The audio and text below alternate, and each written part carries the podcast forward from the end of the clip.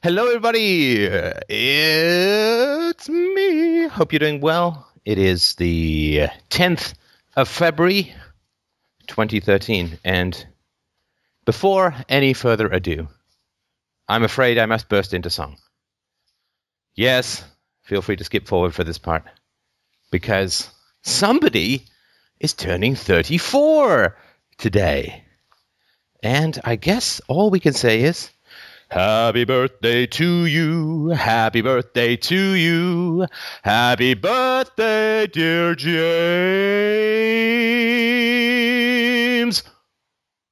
Happy birthday to you, Mr. President. How are you, James? How is your birthday going? I'm crying now. well, you know, uh, I guess where I come from, we give the opposite of a present, which is mildly bleeding. Uh, so, but listen, man, happy happy birthday, thirty-four. Ah, yes, I remember it well. It is quite a ways down the rear view over the hill for me, but uh, it is a fine, fine year. So, um, I, I wish you many happy returns. Thank you for everything you have done to, at, around, and um, holding down and wriggling to this show. Uh, really appreciate it. Uh, backup recordings, Sunday show, technical help, great conversations, uh, hu- hugely helpful conversations, for which I still get praise from listeners. And um, so I just wanted to thank you and wish you, in all sincerity, a, a great birthday, a, a, great coming year, and uh, you know, hopefully two or three more. Always a good thing. Yeah, hopefully two or three more. Thanks so much. I really appreciate it. And um, yeah, so far so good today. I slept in, you know. So. yeah, me too. Actually, it was really nice. It was really quite civilized. Very nice. All right. Very nice. So uh, should we move on? We we got a caller or two, right? So let's uh, let's get them let's get them on the roll. Yes, we do. Uh, first caller today we have is Andy. Hey guys. Hello. Hello. Can you hear me? Yes, can. All right. Um, awesome. Thanks for taking my call, guys. Um, uh, I guess I, there were two things I kind of wanted to get to. Um, and first off, I just wanted to say that this is the first thing I wanted to say that uh, just how awesome it is that what, for, for what you're doing. Um, and you know, I'm sure you hear that a lot, but um, I'm a college student. Um, I'm an undergraduate college college student in um, in North Carolina, and uh, you know, it's just a huge deal for me. Like, um, I just started listening about a year ago, and since then, I've really had this incredible awakening. Um, and as far as like intellectually and emotionally and um, pretty much everything. Um, and and like I've always sort of questioned authority, but it wasn't until I started listening to you that I really started to kind of like formulate that into a coherent, excuse me, um, thought process. Um, wait, wait, but you don't question my authority, do you? Trust me. Right, go ahead. Um, Go ahead, please. Yeah, but um, you know, and I'm sort of struck by something that that Jeff Tucker um, was talking about in an interview he did about how like the internet can make you know mentors out of people who are like a long ways away, and you know that's sort of how I feel about about you and people like Jeff Tucker and people like a lot of other a lot of a lot of other guys out there um, who I listen to and learn from. Um, who can teach me a hell of a lot more than you know my professors up here about a lot of stuff um, about just life in general, and even about you know, even some of the academic subjects, especially in like history and stuff like that, that you're just not going to get in college. Um, so I just wanted to make I just I wanted to make sure that you know that like I might not be your average listener um, as far as like age wise and like where I am in my life. So I wanted to make sure that you are getting that you knew that you're getting through to people like me. Um, you know, and it's making a huge difference, and I really appreciate it. Well, thank you. And I do, of course, hear from time to time that uh, people say, well, I'm only young, but, or I'm just young, but. Dude, first of all, according to the statistics, um, your youth outstrips my age intelligence wise simply through whatever the hell is causing the Flynn effect, right? This couple of point rise in IQ. So, yeah. uh, it, and, and also, boy, philosophy is a great thing to get when you're young. It's a great thing to start when you're young. You know, I so I played tennis for many years, and I taught myself how to play tennis because you know we were a broadcast family, couldn't afford lessons. And then when I finally did get some lessons, oh man, I had a lot of undoing to do. If that makes any sense, you know, a lot of bad habits. The same thing with skiing. I taught myself skiing. and uh, actually I've never taken, but but people have sort of given me ideas on how to ski better, and it's just hard to undo bad habits. So. Um, so it's like to me, it's like people, uh, you know, I really want to join gymnastics, you see, but I'm I'm only 11. It's like, no, no, that's good. Don't start your gymnastics when you're 35. That's not. Oh, I know yeah. James, of Yeah. course, is going to, but uh, so it's it's the best time. It's the most appropriate time, uh, I would argue, to do philosophical work when you're young. Yeah. Uh, so because we I have this, you know. Yeah, well, Socrates is like, you know, everyone thinks, um, well, the stereotype of the philosopher is, you know, the bearded guy on the mountain who who nothing bothers. And remember, everything to do with philosophy uh, prior to the internet has, and, and prior to popularizers like Ayn Rand, everything to do with philosophy was picked and chosen and allowed to survive Yeah. by the rulers of society. In other words, nobody got to be a philosopher unless, to some degree, they served the interests of the rulers of society. And it certainly wouldn't surprise me at all Right. if yeah. Plato had been threatened with the same lovely tea party that Socrates had if he didn't write that Socrates wanted obedience to Mm-hmm. the state. Right? Because this is how he, he Socrates says before he because they say, listen, the authorities will look the other way. We'll we'll get you out of town. We'll you know don't. Uh, and he's like, no. Well, the state gave me life. The state is my mother and father. I guess Chris Rock also joins that pantheon of philosophy, and uh, so we have to obey the state. You live under the protections of its laws, even if they're unjust. Blah blah blah. And it's it would not at all surprise me, and probably will never ever come to light. But it would not surprise me at all Yeah. if- that's, that's that's a really good point. I hadn't thought of that. Yeah. yeah, if they'd if they'd shaken if they'd shaken him down and said, "Listen, uh, we got another Meletus in the wings who's going to bring charges against you for impiety and corrupting the young. Uh, but uh, so if you're going to write this death of Socrates, you better not screw around with obedience to the state." And then he writes this wonderful piece, which has in it massive obedience to the state, which is completely against Socratic Yeah. philosophy. Completely against. Socrates openly derided the majority of men as incredible fools. Uh, he was put to death by a vote, and yet he said, Obey the law as if the law was something that was not created by man who were fools. Subjugate yourself to violent foolishness was never, ever the essence of the Socratic philosophy, but rather know thyself, think independently, challenge authority, question everything. And so everything that we have gotten to do with philosophy has been that which either does not harm or actively serves the interests of the rulers of mankind. And so this idea that the philosopher has to be old and therefore philosophy is not appropriate to the young is only there because once you're old, you're no harm to philosophy. Real philosophy, because most times, 99 times out of 100 or more, you've already calcified your thinking into a bunch of boring, culturally based, repetitive, dead patterns, and therefore you're no harm to anyone. Or if people say, "Well, listen, you can't, uh, uh, you can't really be philosophical until you get older," it's like, well, no, philosophy is entirely around the energies of the young. You want to be philosophical before you choose your career. You want to be philosophical as you're going through your education. You especially want to be philosophical before you have a family, if that's your goal, because all of these things will be incredibly improved by philosophy. But the wait till it's too old to do any good, sort of stuff, well, that just serves the interests of the ruler. So sorry for that little rant, but uh, uh, and also no, no, be detached from everything. This, you know, be a be a floating guru on a mountaintop, and and nothing bothers me because I'm a philosopher. Well, fuck. Yeah, you know, I mean- I'm that kind of guy. So I mean, it's, it's like Yeah, no, this This is I horrible. Philosophy, as well. yeah, philosophy is all about the passion, the passion to change, the energy to change.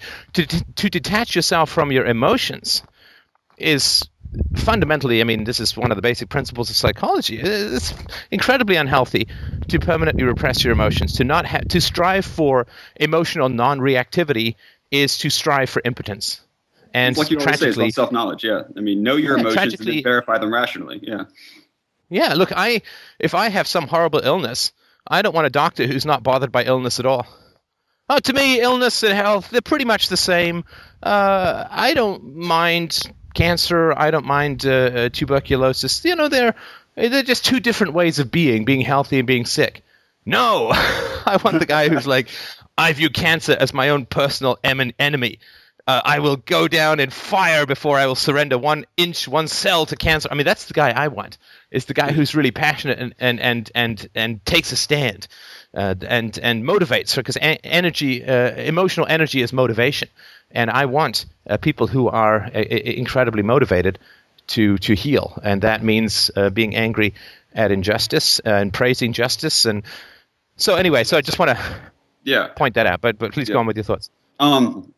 Okay. Yeah. Yeah. So I just wanted to say that, but the question I had, and I've- I've got like a hundred of them, but um, the one I really wanted to ask you, and you just got, like I said, I'm a college student. Um, I'm double majoring in physics and industrial design, uh, Hmm. which everybody's like, what? But um, my question is,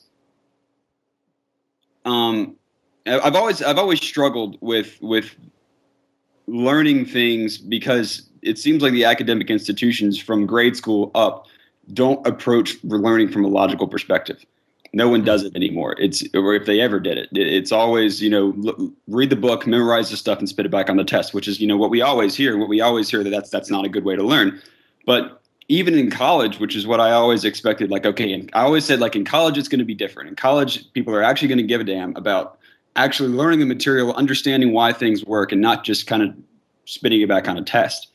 But even in something like math, that's supposed to be purely logic and you know the, the most base stuff is not taught from that perspective. You know, you go into calculus class and it's just they're, they write stuff. They write theorems on a whiteboard and they run through the proofs once or twice, but they don't build it back from first principles anymore. And then the physics department and the math department don't talk to each other. So it, it's it, so you're, you're you're using higher order calculus in calculus class, but you're not but you can't use it in the physics class because you're not on the same level. I mean, Ah. You started about the humanities stuff because no no one from there teaches looks at things object, objectively. You're you're subject to the whims of whatever profe- professor your your class you're in. You know. Um, Yeah. So my question to you is, you know, why does that happen? But not, so, I mean, I guess not so much why because I know why. I mean, it's a state school. I mean, it's and, and it's a cultural norm, you know, to to do things like that, and it's, it's that's all kind of stuff. I mean, I've, I've I have I have in fact listened to your podcast, so I mean, I know why, but I'm wondering what can I do, you know, in my own life to supplement that and to to to, to look at these subjects and and you know, I guess filter through all the bullshit and actually begin to really learn this stuff. You know, does that make any sense? Medium. Um, well, tell me why you think the our knowledge is so isolated and uh, fragmented. I guess it's it's just. I mean, maybe it's just me. It's entirely possible that it's just me, but um, there's not really a focus on understanding. You know, on on on this holistic kind of understanding of a topic. It's more of you take and pieces of it. Like so, so for example, um, I, I don't know how into into higher order math that you are, um, but as a physics major, I kind of have to be. But um, like you know, you'll learn about something called a cross product, and they'll kind of tell you about it, how to use it, and then you'll ask a question. You'll raise your hand and say, "Well, but, but what actually is it? How does it work? Why does it work?" And they'll be like, "Don't worry about it. You'll learn about it in the next class." And then you get class and you get a little bit more information about it, but they don't really tell you. And it seems to me like it would be a, a lot more logical to explain a topic if they would start for, with the topic, not necessarily something as specific as a particular function, but you know, with mathematics in general, and, and maybe just kind of expand on it and build and build and build instead of actually kind of kind of throw it. It's like they're just throwing things together, and it doesn't necessarily make sense. Right. I don't know. I, I, I'm, Well, that's I- a description of it. That's a description of it. Why? Why do you think? I mean, look. Let's let's assume it's not you. Mhm. You know, if uh, and and generally, if things seem screwed up in the world, I think young people or people of any age should not assume that it it's them. Yeah. You know, it's it, because society has been around a lot longer than you have, and society has a great great interest in getting things wrong. Unfortunately, current society. And so, don't ever assume. I mean, you know, if after a certain amount of time and so, but don't ever say, "Well, maybe it's me." I mean, you can say it, of course, right? But but assume that, always assume that there's something wrong with society as a whole. You know, society's the mugger in the alley, right? I mean, they'll Right. take your youth, they'll take your money, they'll take your health, they'll take your, you know, just terrible.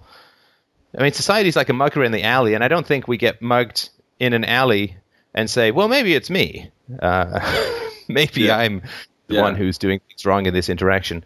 Um, and of course, unfortunately, with society, there's no such thing as an alley. You get mugged in your, you get Yeah. mugged uh, on an airplane. You get mugged everywhere you go, right? I mean, if taxes is mugging, then you get mugged for breathing. Sadly, so don't. Let, let's assume it's not you, and Okay. let's uh, imagine or let's conjecture let us reason together about why it may be so fragmented. Well, I, th- I think m- my postulation is just, just because it's easier. It's it's easier for professors to kind of to have you sit in a classroom with 70 other 70 other kids and i you, you use kids you know to say people my age um, and you know it's easier for them to just like you know write some stuff on a whiteboard and just say okay well go read the chapter if you want further information or go watch this video lecture and do your homework and turn it in and then pass the test and you know, it, it just it, it, doesn't work. I mean, at least it doesn't work for me, and it doesn't work for a lot of people that I know. I mean, regardless of, of whether or not someone gets good grades or not, whether or not they can actually do what that in the field, you know, is an entirely different situation. Okay, now let's see. Let, us compare your education to something that's more private, right? Because you're in a sure. I mean, the universities are public institutions almost completely and even the private ones are. Let's so if you were to go, so let's say that it's easier, right? So it's easier for the professor, and maybe in the short run, it's easier for the students, right? Right. So if you want to become a gymnast, and you go to a coach, and he says, "Well, I'm going to do what is easiest for me and easiest for you." Uh, I don't like in the moment. I don't care really about the consequences, and I don't care whether you become any good at it really but I'm going to do what's easiest for me and for the student in the moment. Um, what would you say? Um, I would say, okay, that's fine, but but I'm doing this because I want benefit later as well. I want this to be a holistic kind of experience. I don't want to just I don't I don't want to do this gymnastic routine and have and have feel and have myself feel great for a week, and then all of a sudden, you know, something goes wrong and I strain a muscle a week later. You know. Well, no, no. You see, because you won't sprain a muscle if the if coach is trying to do what's easiest, then he's not going to push you, right? Mm-hmm. Okay. Right. He's not going to do things. He's not going to, you know, it's not. You're not even going to be breathing hard because he's doing what's easiest, right? Yeah. So then, then I would say, okay, this this will be great for a week, but it, but then I'll probably lose every bit of benefit that I get from it later. Because well, you'd say be, no, thanks. It, it, it, it wouldn't. Yeah. Like you'd say, listen, coach, you obviously don't really understand what it is to instruct someone.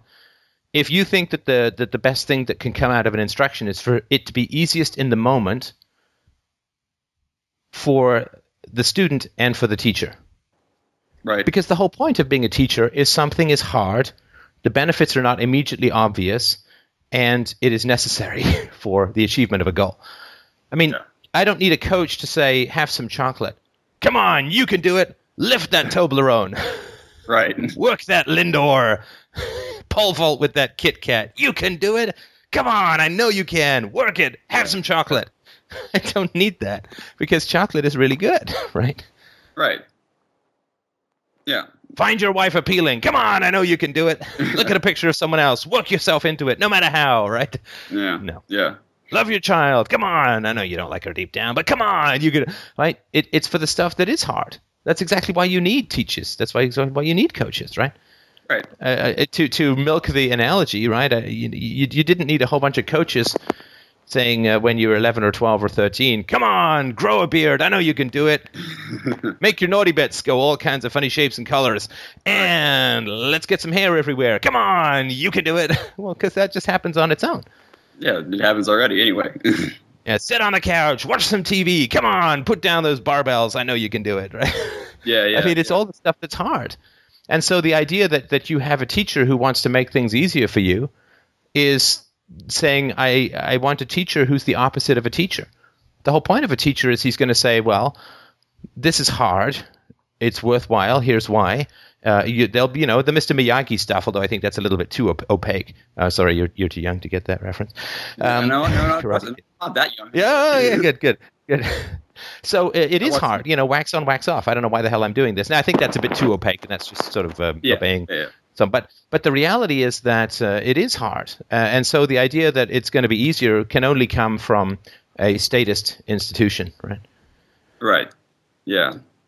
So how do I, as an individual, kind of do? You, I mean, I guess what I'm asking is, do you know of any outlets, anybody that's out there online or anywhere that's actually kind of doing that, or am I totally on my own? I'm just going to have to go find the books and read them and draw all kinds of lines on a wall or something like that.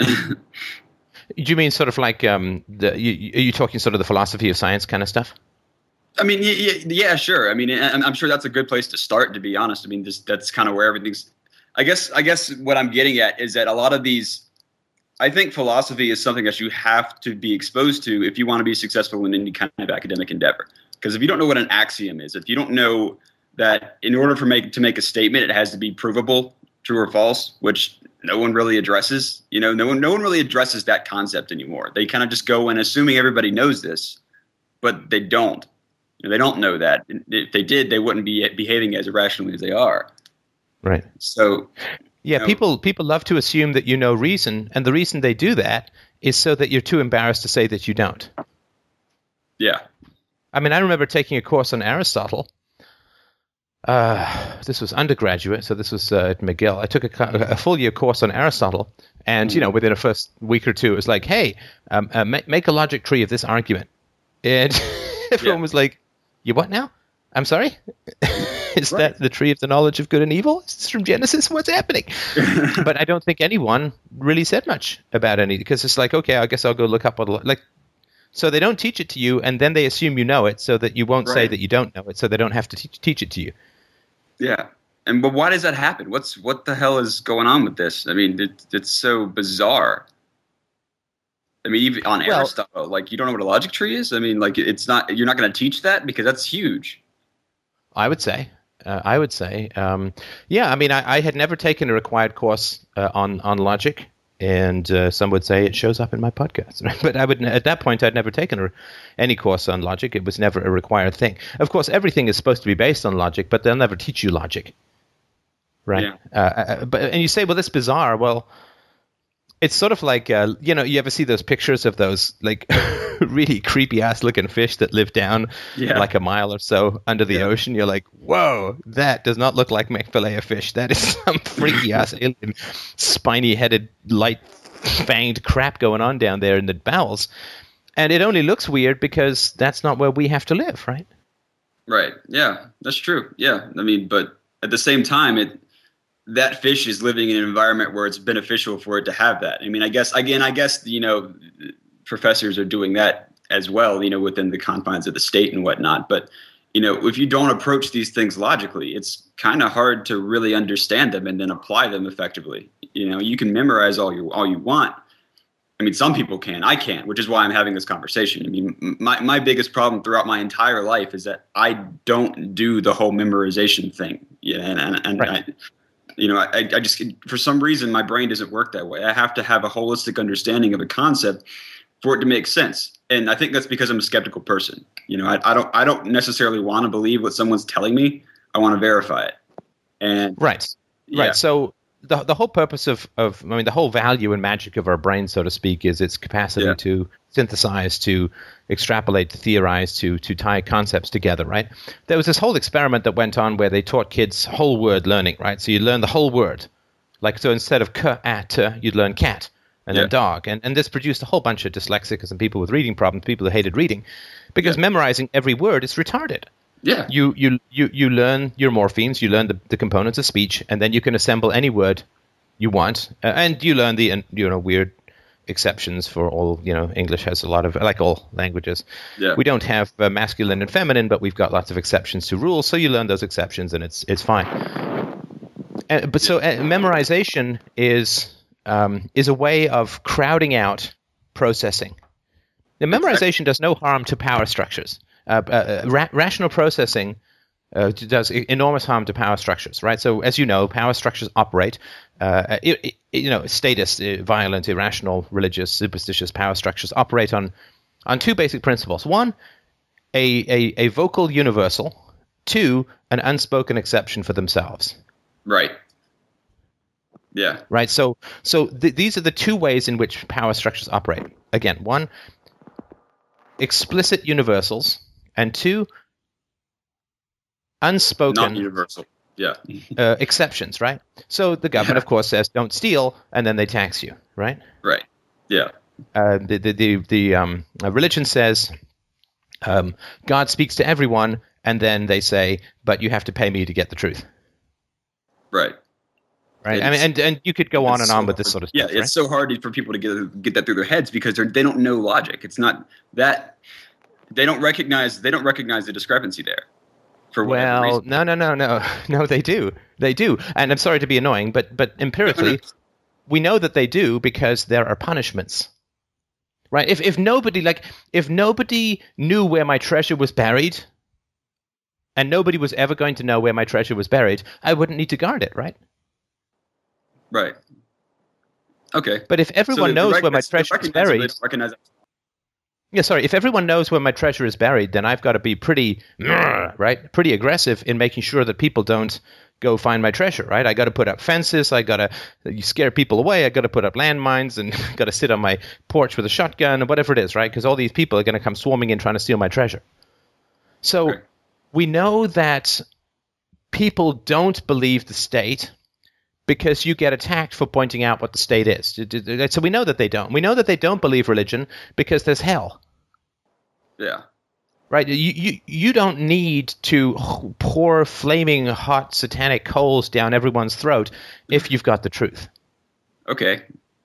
Yeah. right? So whenever there's a hysterical overreaction, that covers a lie, and and the more profitable the lie for the liar, and the more false the lie, which is usually two and one and the same things, the more profitable the lie, the more horrendous the punishment is for questioning it, right?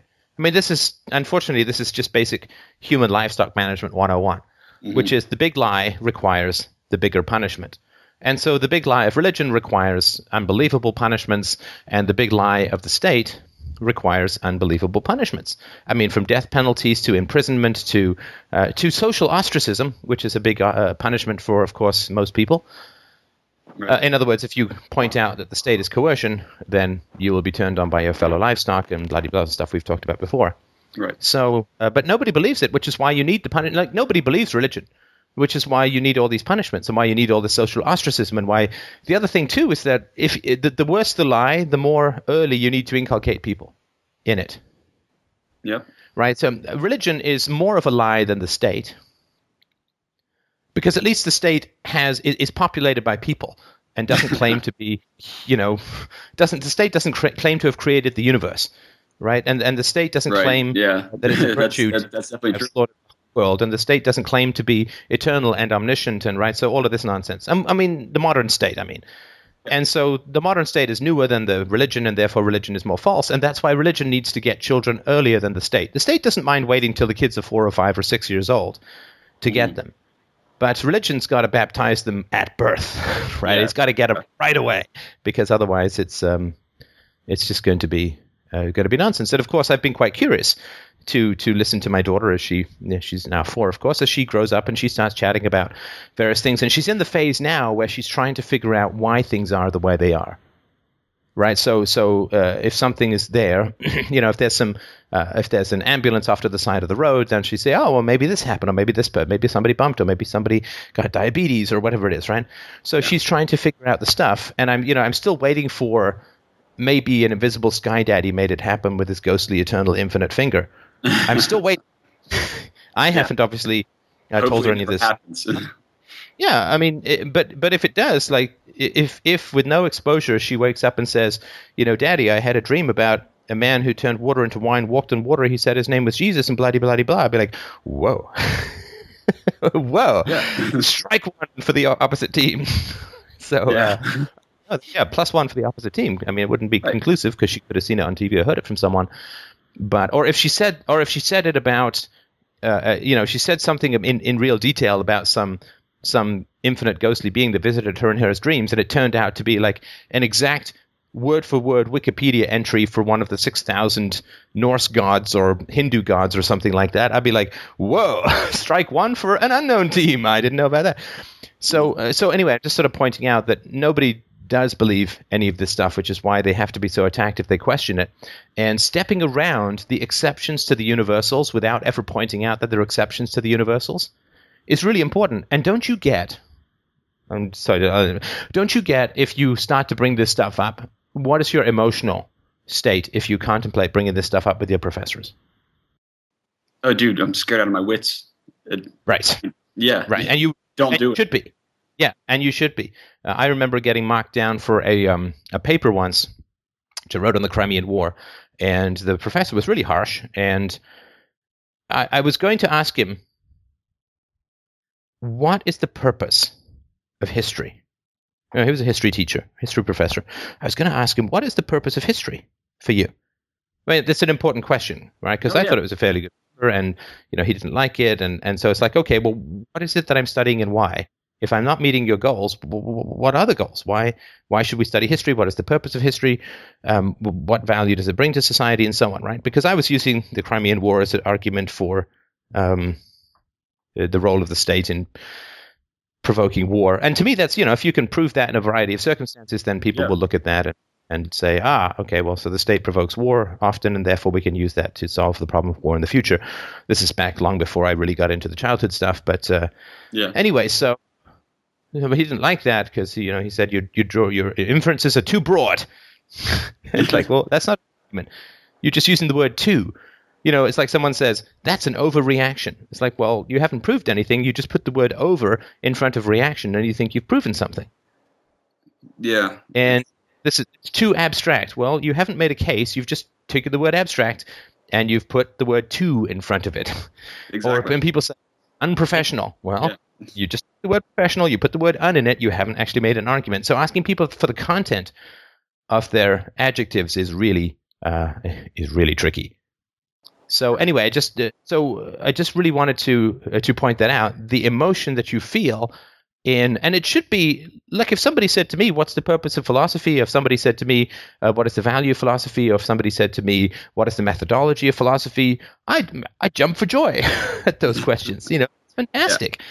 Great series of questions because those questions are philosophy. I mean, yay! You know, let's talk. Let's let's spend or, or weeks or months talking about that because that's really important. But if you ask for universal integrations from the majority of academics and intellectuals, what do you get? you you you get this violent response or or this sarcastic kind of pretentious thing going on. One of the two. I mean, it's it's either Yeah, and they'll the rage or fellows- it's, why are you asking this question? What are you an idiot?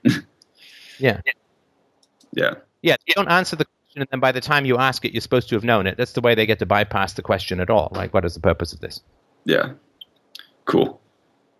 All right. So Well, so I just Go- point out, I don't. Uh, I mean, you you gotta you gotta step through the rings to get to the goal, right? I mean, if this if this is required for your um, for your career path, then I would say, unfortunately, although it's probably from what I've heard from engineers, a lot of what they study isn't that helpful. A lot of it is, of course, offloaded to computers, and so you know. Oh But anyway, so um, so I don't know that there's any huge way to solve it. I'm sorry that you have to do all of this stupid ass memorization. I think it is uh, it's ridiculous. yeah. Yeah. Um, it's it's using the you know exact. It's like just like trying to play piano with a mop. You know, it's not what it's for. You know, it's good for you. You don't want to clean the floor with your fingers, and you don't want to play piano with a mop. But unfortunately, you know, that's the way we just everything's turned against it, against its intended purpose. But you can sort of muddle through and struggle through. But I don't know that. Um, and, and because I'm no expert in your field at all, I'm probably not even remotely competent. Um, somebody mentioned Khan, um, which I, of course, threatened always uh, in my own mind to scream out in a truly Turkish manner. But Yeah. uh, uh, you could try the Khan Academy. But um, I Oh, yeah. think if I, you, I, I find these very very helpful to be honest. I mean, I Yeah. really do. But but I think if you see it for what it is, that it's it's a system that has evolved to teach people how to think in ways that are useful to the state and scare them away from thinking in ways that are not useful to the state or religion or culture or nationalism or right so in order for us to be valuable to the serf masters we have to think in abstractions but if we think consistently in abstractions we recognize that we really shouldn't be serfs and they shouldn't be masters so it's an incredibly complex dance. If they say thinking is terrible reason is useless abstractions are worthless then you know we're not even fit to dig ditches for them. Yeah. so that's not right. They want us to be really. They want us to be engineers to build the bridges for them. To you know, they want us to be doctors to cure their illnesses. They want us to be entrepreneurs to provide their shiny goodies. So they want us to think in these abstractions and to be motivated. But at the same time, if we go too far in the abstractions, in other words, if we become philosophers, then we say, "Well, shit."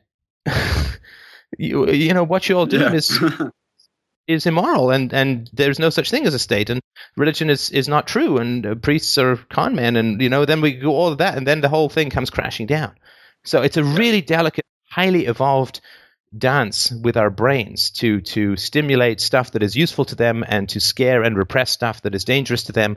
And once you see it for what it is it's i wouldn't say it's quite entertaining because of course there's a lot of human brain carnage in the mix but it becomes less creepy, if that makes any sense. Mm-hmm. Yeah, yeah, it makes a lot of sense. Yeah. Okay. Well, I know you got well, other people to get to, so um, yeah. but thanks a lot. I really appreciate it. Yeah, I know you had more questions. Sorry, we don't have more time, but feel free to call in anytime. No, it's a great. Yeah, yeah, yeah. I, I think I will. I mean, and again, I just want to reiterate how awesome it is that what of what you're doing, and and and how thankful I am that you are doing what you're doing, and and and whatnot. That was that was the overarching, you know, purpose for me calling in today. I just wanted to make sure you knew that, you know, there are people out here like me that that really appreciate what's going on here. Um, so thanks. Thank All right. Okay. Next up today we have uh, Vedran or Vedran. Oh. I apologize. It's it is show policy and two thirds of the show on the first caller, so I'm afraid we're going to have to about, have about 28 minutes of silence if that's okay. No, sorry, just go ahead. Right. Sorry about that. Good morning, Steph. Good morning. How are you doing, my friend? Good.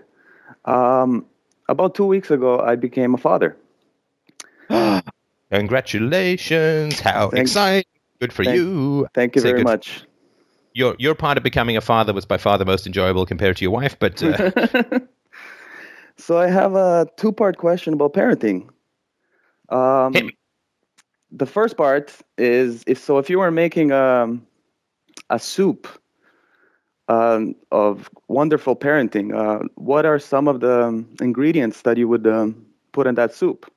And uh, the the second part of that question is question, um, how important how important is it to define definitions for your kid growing up? Hmm. Hmm. Like, what is a relationship? What is love? What is uh, religion? Or is that something that uh, you talk about um, as you I guess, uh, progress in your parenting or your day-to-day yeah. interactions with the kid? It's a great question. Let me let me start with the second one, right? So I think abstractions are really important to talk about when they begin to have an impact on the child. So uh, I mean, I haven't taught my daughter about religion because religion has no impact on her existence. I haven't taught my daughter about okay. the state. Um, I mean, we occasionally will talk about the bossy ones or who's in charge or kind of thing. Um, and she, you know, wants to know why the, some cars have the lights on them, and I said it's because they're disco cars. Can't you tell by the costume? Anyway, so but but we, when she starts to experience the impact of an abstraction, then I think it's important to explain.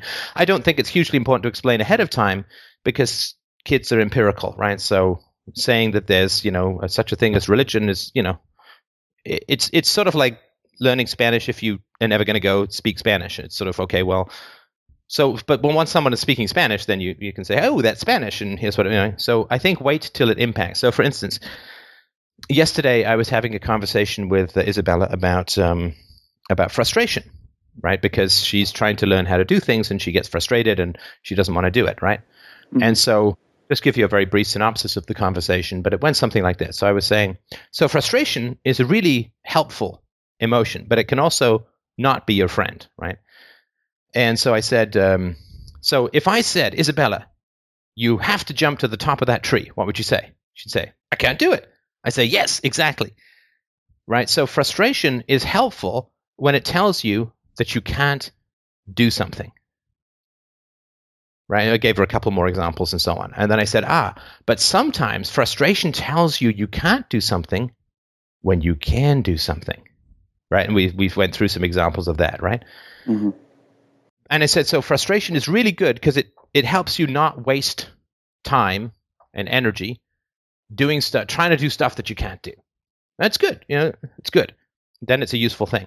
But if it's if it's stopping you from doing things you could do, then it's not that helpful. And so I said, when I encourage you to do something, it's because I think you can do it.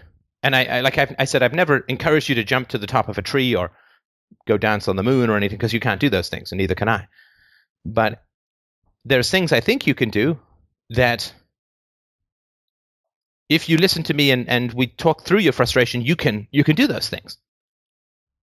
And so, uh, giving so so she was experiencing frustration in her life, and it was keeping um, her from doing things. And of course, managing frustration is an essential aspect to success in life because lots of things we try to do that are hard but possible are very frustrating. And I pointed out, you know, we've played a couple of video games together, and I pointed out how sometimes we get stuck, but we just keep doing it, and then we get to keep going. And uh, I also pointed out one video game that quite rapidly became completely impossible, at least for me. And I said, well, let's play something else because I can't even imagine how I can do this part. Um, anyway, so so talking about frustration was really helpful. I mean, it wouldn't have done her much good to talk about frustration before she had experienced it as something she could identify. But once she can identify it, then helping her to recognize both the values and the dangers of frustration was really important, right? Because when you work at something you're frustrated at, you are deferring gratification. And the deferring of gratification is one of the single biggest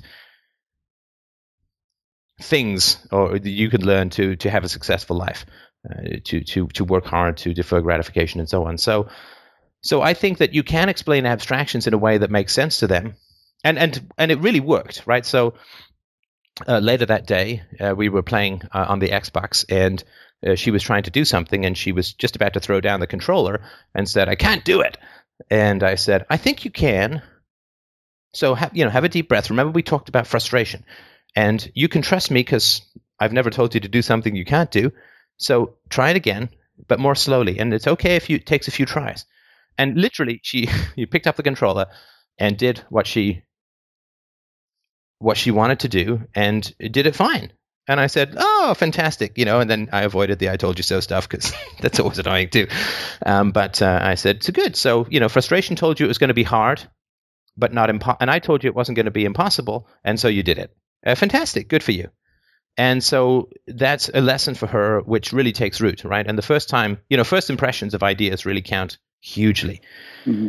So, um, so I would say yes, introduce abstractions, but only when the child can process them from some empirical standpoint and provide the utility. And you know, also as particularly with emotions, always point out the positives of those emotions, right? So I didn't want to say, well, when you're frustrated, you just got to push through it and you just got to keep trying. And you, no, no. Sometimes when you're frustrated, it's you know you're frustrated. So always point out the positive aspects of their emotions.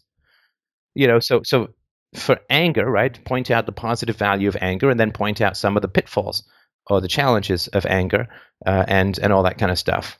So, you know, loneliness. So I mean, I don't think I don't think Chris, I don't think she actually just asked her the other day if she'd ever been angry and she couldn't remember a time. I couldn't either. So is this something that uh like whatever may come up? Is it you wait for the situation to come up and then you talk about it, or is it is there value to talking about it before? Um, or I mean, I, I didn't find much value in talking about it before, right? So if she can't process the concept of frustration, even if she's experienced, so when she's you know 18 months old and she's frustrated at something, there's not much point talking about the abstracts of frustration. I think if she can do something like stacking blocks, then just be patient and show her how overcoming frustration looks, right? So you can show them empirically what overcoming frustration looks, and then you can when they can when they're at a place where they can start to conceptualize emotions and and they can see beyond like over the hill of the moment into the future then i think it's worth talking about it with them. Um, and so uh, you know you introduce the word and you give them a little bit of time to acclimatize to the word and you use the word in its appropriate context. And then you talk about how it actually impacts their life right? So i started introducing the word a frustration um, probably about a year ago and we we talked about it a little bit here and there and oh you're and i first of all it's just around identifying oh you're you look really frustrated to me. Are you feeling frustrated? Yes, I'm feeling really frustrated. Is it because you think you I can't do it? Now and then, you know, so you're feeling like you can't you can't do it and you want to do it but you can't do it and that's really frustrating. I feel frustrated when I have that happen to me too, right? And so the first thing you want to do, of course, is correctly identify the child's emotions, to to empathize. We all have been there. Uh, to to also mirror her emotions. I really want her to understand that what she feels is something that I feel, and that I think most people feel as well. I don't want her to feel alone in her emotions. So mm-hmm. sometimes fall, uh, she would say, "Daddy, did you fall like that when you were a boy?" Because she wants to know if where she is is um, is consistent with everyone else's experience. And so, of course, I would say, um, yes, I did, and here's what happened, and so on. I got a sliver there too, and right, so on that kind of stuff. So I think I don't think that introducing I think introducing the word is uh, is worthwhile, but I think introducing the process of how to manage an emotional state comes a, a little later. Uh, so does does that? Yeah, that makes sense. Okay. Um, let's say, uh, for example, go ahead. Um, let's say my kid is playing in the playground with another kid, and um, you know they become friends, I guess, or whatever you call it at that stage. Um, and for whatever reason, it's not working out. Let's say, would it be good to talk about like what the ingredients of a good interaction are or a good relationship are. Is is there value to that when that comes up or? I d- I don't think you'll need um, so far that hasn't been an issue. I don't think that you'll need to. Um, because if you have consistently provided good interactions to your child you won't need to tell them that somebody who does something different is doing something different. Okay. Right? So if if if the TV's on and someone's speaking French, I don't need to tell my daughter, hey, that's not English. Because she's like, mm-hmm. whoa. right? And we can talk about that and say different people have different words for different things or whatever, right? And so I would uh, say that if you treat your child with compassion and empathy and curiosity and all those kinds of good things, then you don't need to point out to her that someone else is not doing that because they will immediately know it. Does that make sense? Yes. Oh, that makes sense. And like it, of course, right? Mm-hmm. So would it be like, let's say another child does something wrong, let's say. So would it be something like um, where I have reaffirm my kid that maybe they don't have to play with them, or is it just, I guess, let them play it out, or? Well, can you give me a more concrete scenario, like a, a, a child grabs your kid's toys? Uh, or let's say, uh, like it's a little bit physical, and um, you mean your child gets pushed? Yeah, but in a playful way. Let's say, for example. Mm. And w- would I would I? I don't think I don't think you can get pushed in a playful way. I mean, pushing okay. is is basically just taking over someone else's physical space and moving them against their will. I don't think that can be playful. Okay, let's use the example of the toy. Let's somebody grab the toy. Right. So would right. I like intervene there and well there's a couple of ways to deal with that right? So there's one argument which says that you just let your kid process it themselves be there if they want to ask but they they won't want to, they won't want to play with someone who takes their toys right? Okay. So they'll figure it out. That's not my particular approach but some people do argue for that. Um, what would be so, your approach uh, well, my, my approach is, is to be more proactive, right? So uh, I don't let my daughter play with kids unless I'm playing with them as well. Okay. Right? I mean, so if we're at a playground, I'm not sitting there on my phone while my while my kid is is is playing with some kids, right? Mm-hmm. I mean, I'm always in there, right? And that's going to change the kid's behavior if the kid is not too nice. He's going to be more nice because there's a dad there, right? Mm-hmm.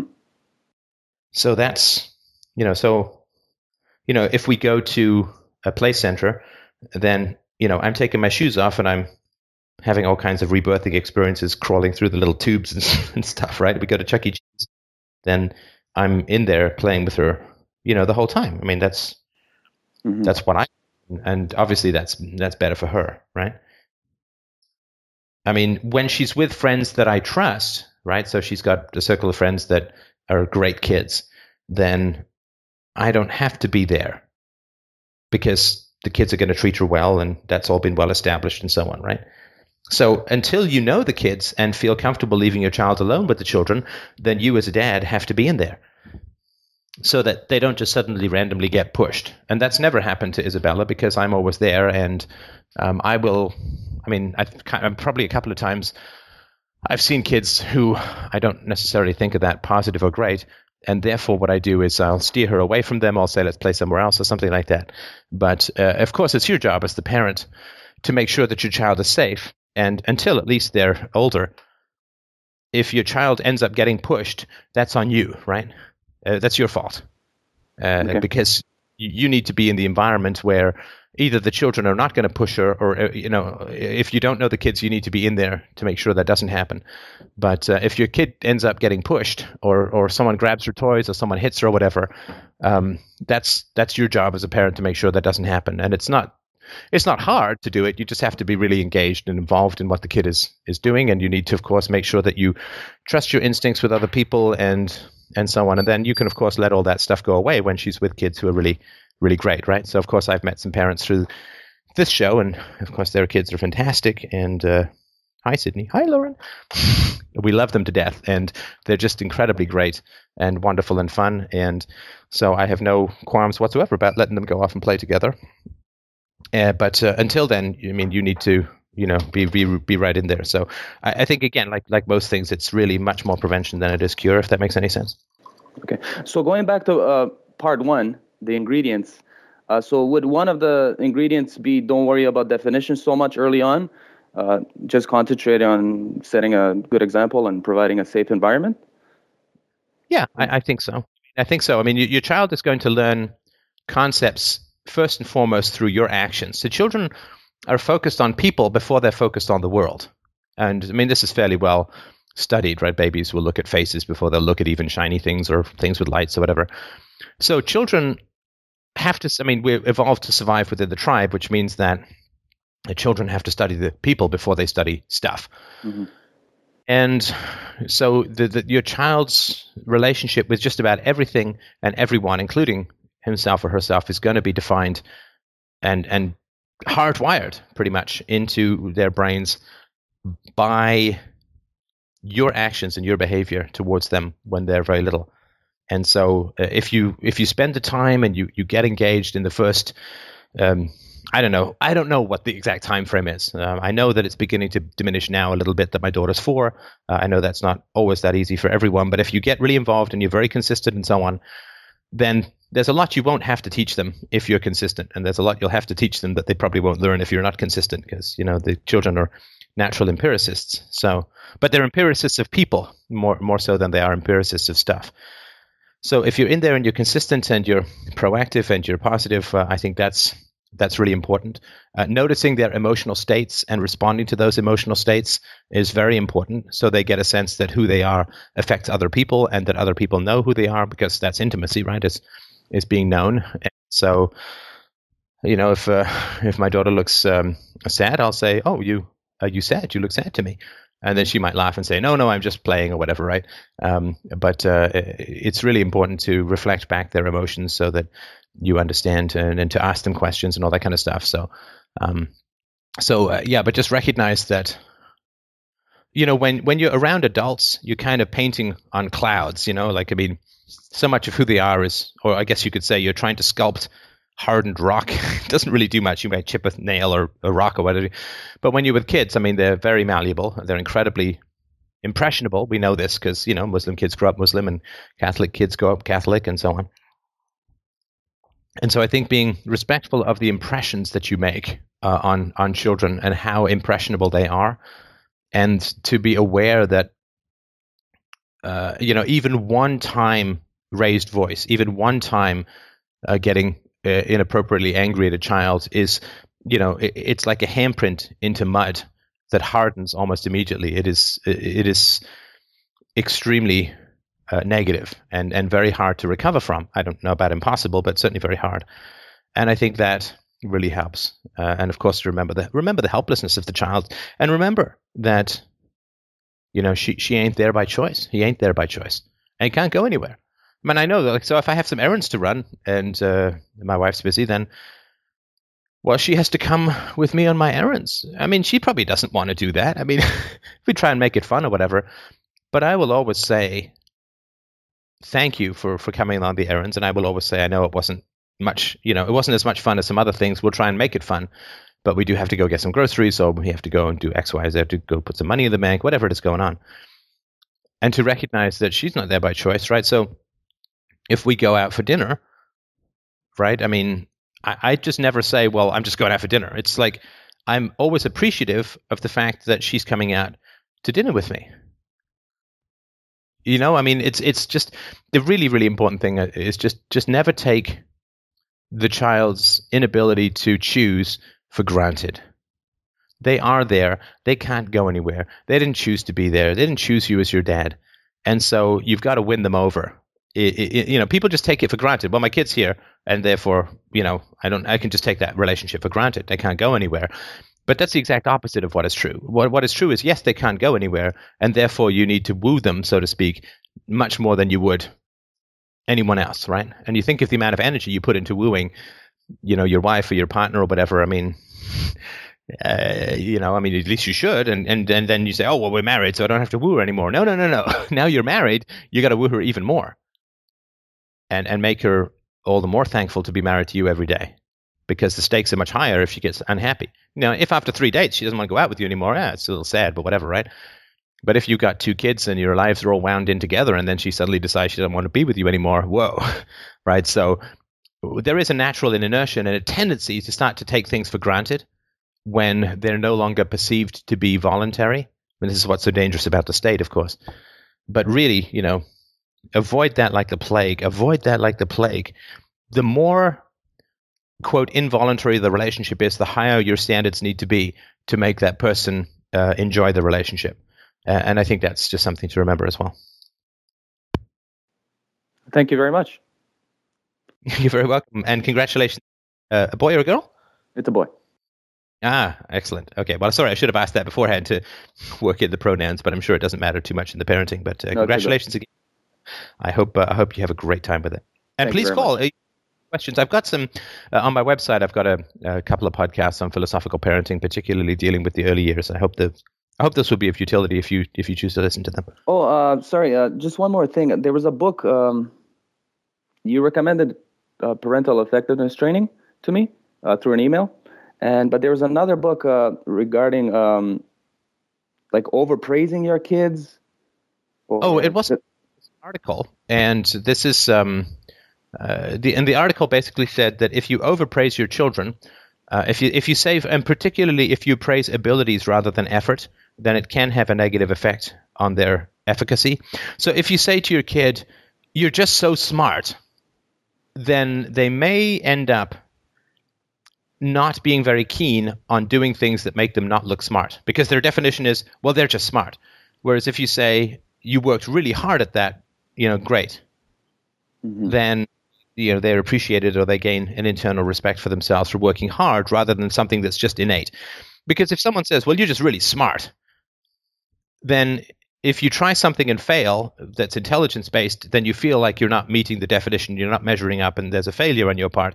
But if you praise a child for the work that he or she does, then that's uh, probably more more positive. And I'm going through that phase at the moment. I mean, I was just I'm so blown away by every, everything my daughter can do that I I probably am a bit of a praise fetishist, you know, like because I I truly I'm being honest, right, with her. Like it is incredible that we can have conversations about the, the, the costs and pitfalls of frustration when she just turned four. I mean, that is an incredible thing to me. Uh, it is incredible that she can uh, figure out logic puzzles and and and all the, you know learn stuff that I don't know how to do on the iPad and stuff. I mean, that is incredible to me.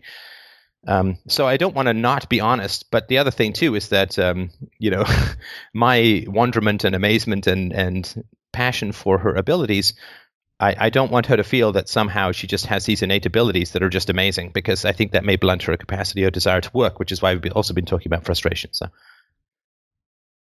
okay, great. Thank you very much. You are very welcome. All right. Next up today, we have Anthony. All right. Let the song continue. Hello. Anthony, my friend. Hello. How are you? I'm great. Thanks.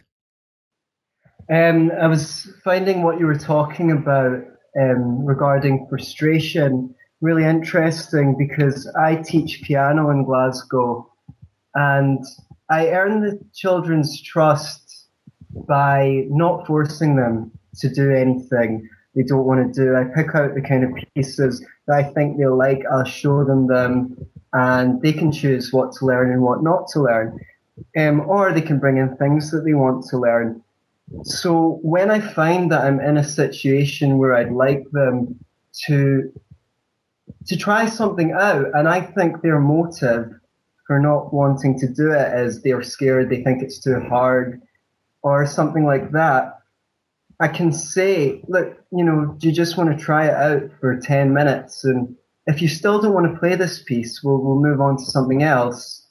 And cause I, I build up the trust by not sort of forcing anything on them, they never say no. They, they, they, they know that I've got their interests at heart. So I liked hearing your example of explaining that sometimes frustration is an indication that we can't do something, and at other times it's maybe just fear, fearfulness. Right. I appreciate that. Yeah, no, and I think that's true, but that is a long process, right, to build up trust, right? So, you know, for instance, getting your kids to try new food. Uh, it's tough, you know. I mean, they already have food they like, uh, but I want to expand my daughter's horizon. So getting her to try new music, I'm, I'm always trying to introduce. I mean, music is such an incredible part of, of my life, and I obviously want to share that joy if if she's receptive, and she seems to be. So of course she wants to hear the same song again, right? So she yeah. loves um, uh, "Bad Bad Leroy Brown" by Queen. She loves "Rich Girl" by Hall and Oates, and some other songs. Uh, "Give a Little Bit" by Supertramp. Some songs that I've introduced her to. And so I tried, yeah, picked up a blues CD. I want to get her into some blues and stuff. And she's like, I don't want to hear it. Like, I want to hear the other song. I'm like, but, but every song that you love, you had to hear for the first time once. Right. So otherwise, we, never would have heard any music, or B, we'd have only ever heard one song. And so every song that you like. So, you know, it's the whole thing, you know, listen it for a minute. If you don't like it, we won't play it again for a while. And, and so just getting them to, to try new things, nice foods and all that kind of stuff is, is a challenge, uh, and you just have to try and make the case, and you have to accept the notes if they, if that's what it is.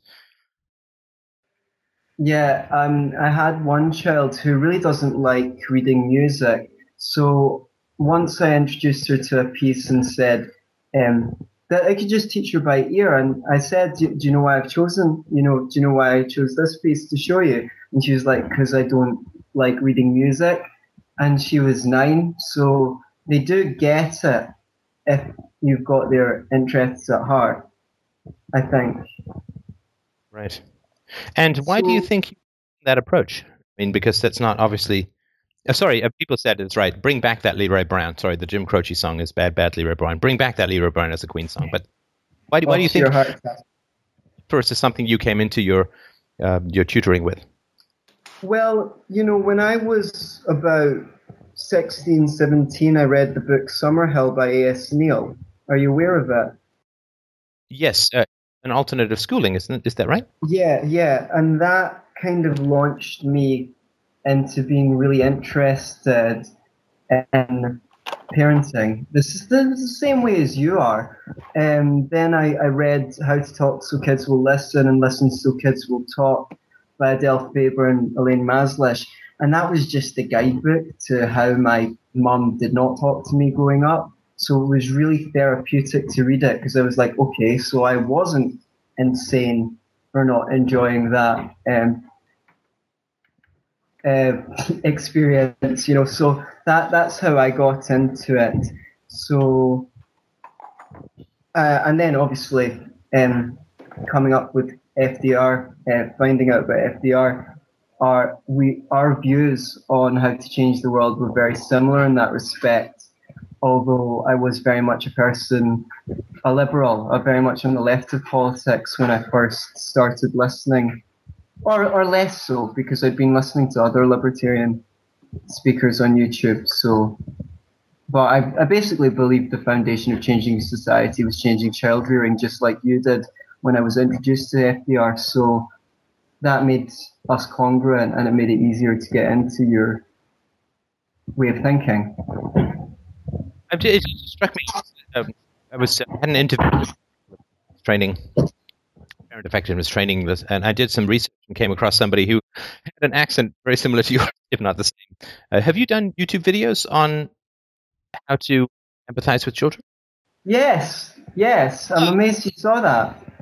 I thought it was wonderful. So how cool is that? Uh, give me the link. I'll, I'll, put it on the Facebook page. I'd like to drive some more traffic if I can to that video. Um, I, I, thought it was just uh, it was really really nice. Actually, it wasn't even the topic that I needed, but I was like I would just listened to it because it was like whoa, this dude has some peace, calm, and wisdom. So it's really really nice to chat with you. How how wonderful.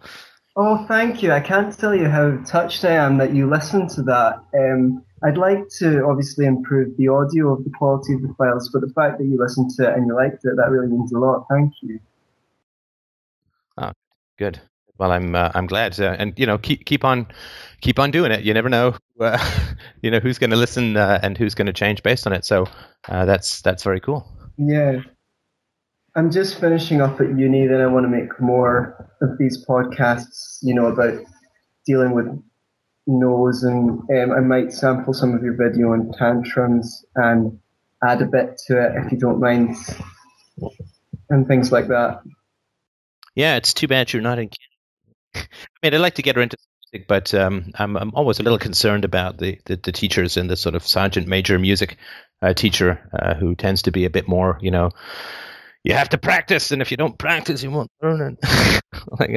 yeah, totally. I mean, I the the children they adore me, and their parents adore me because of that. It's it's it's really quite amazing.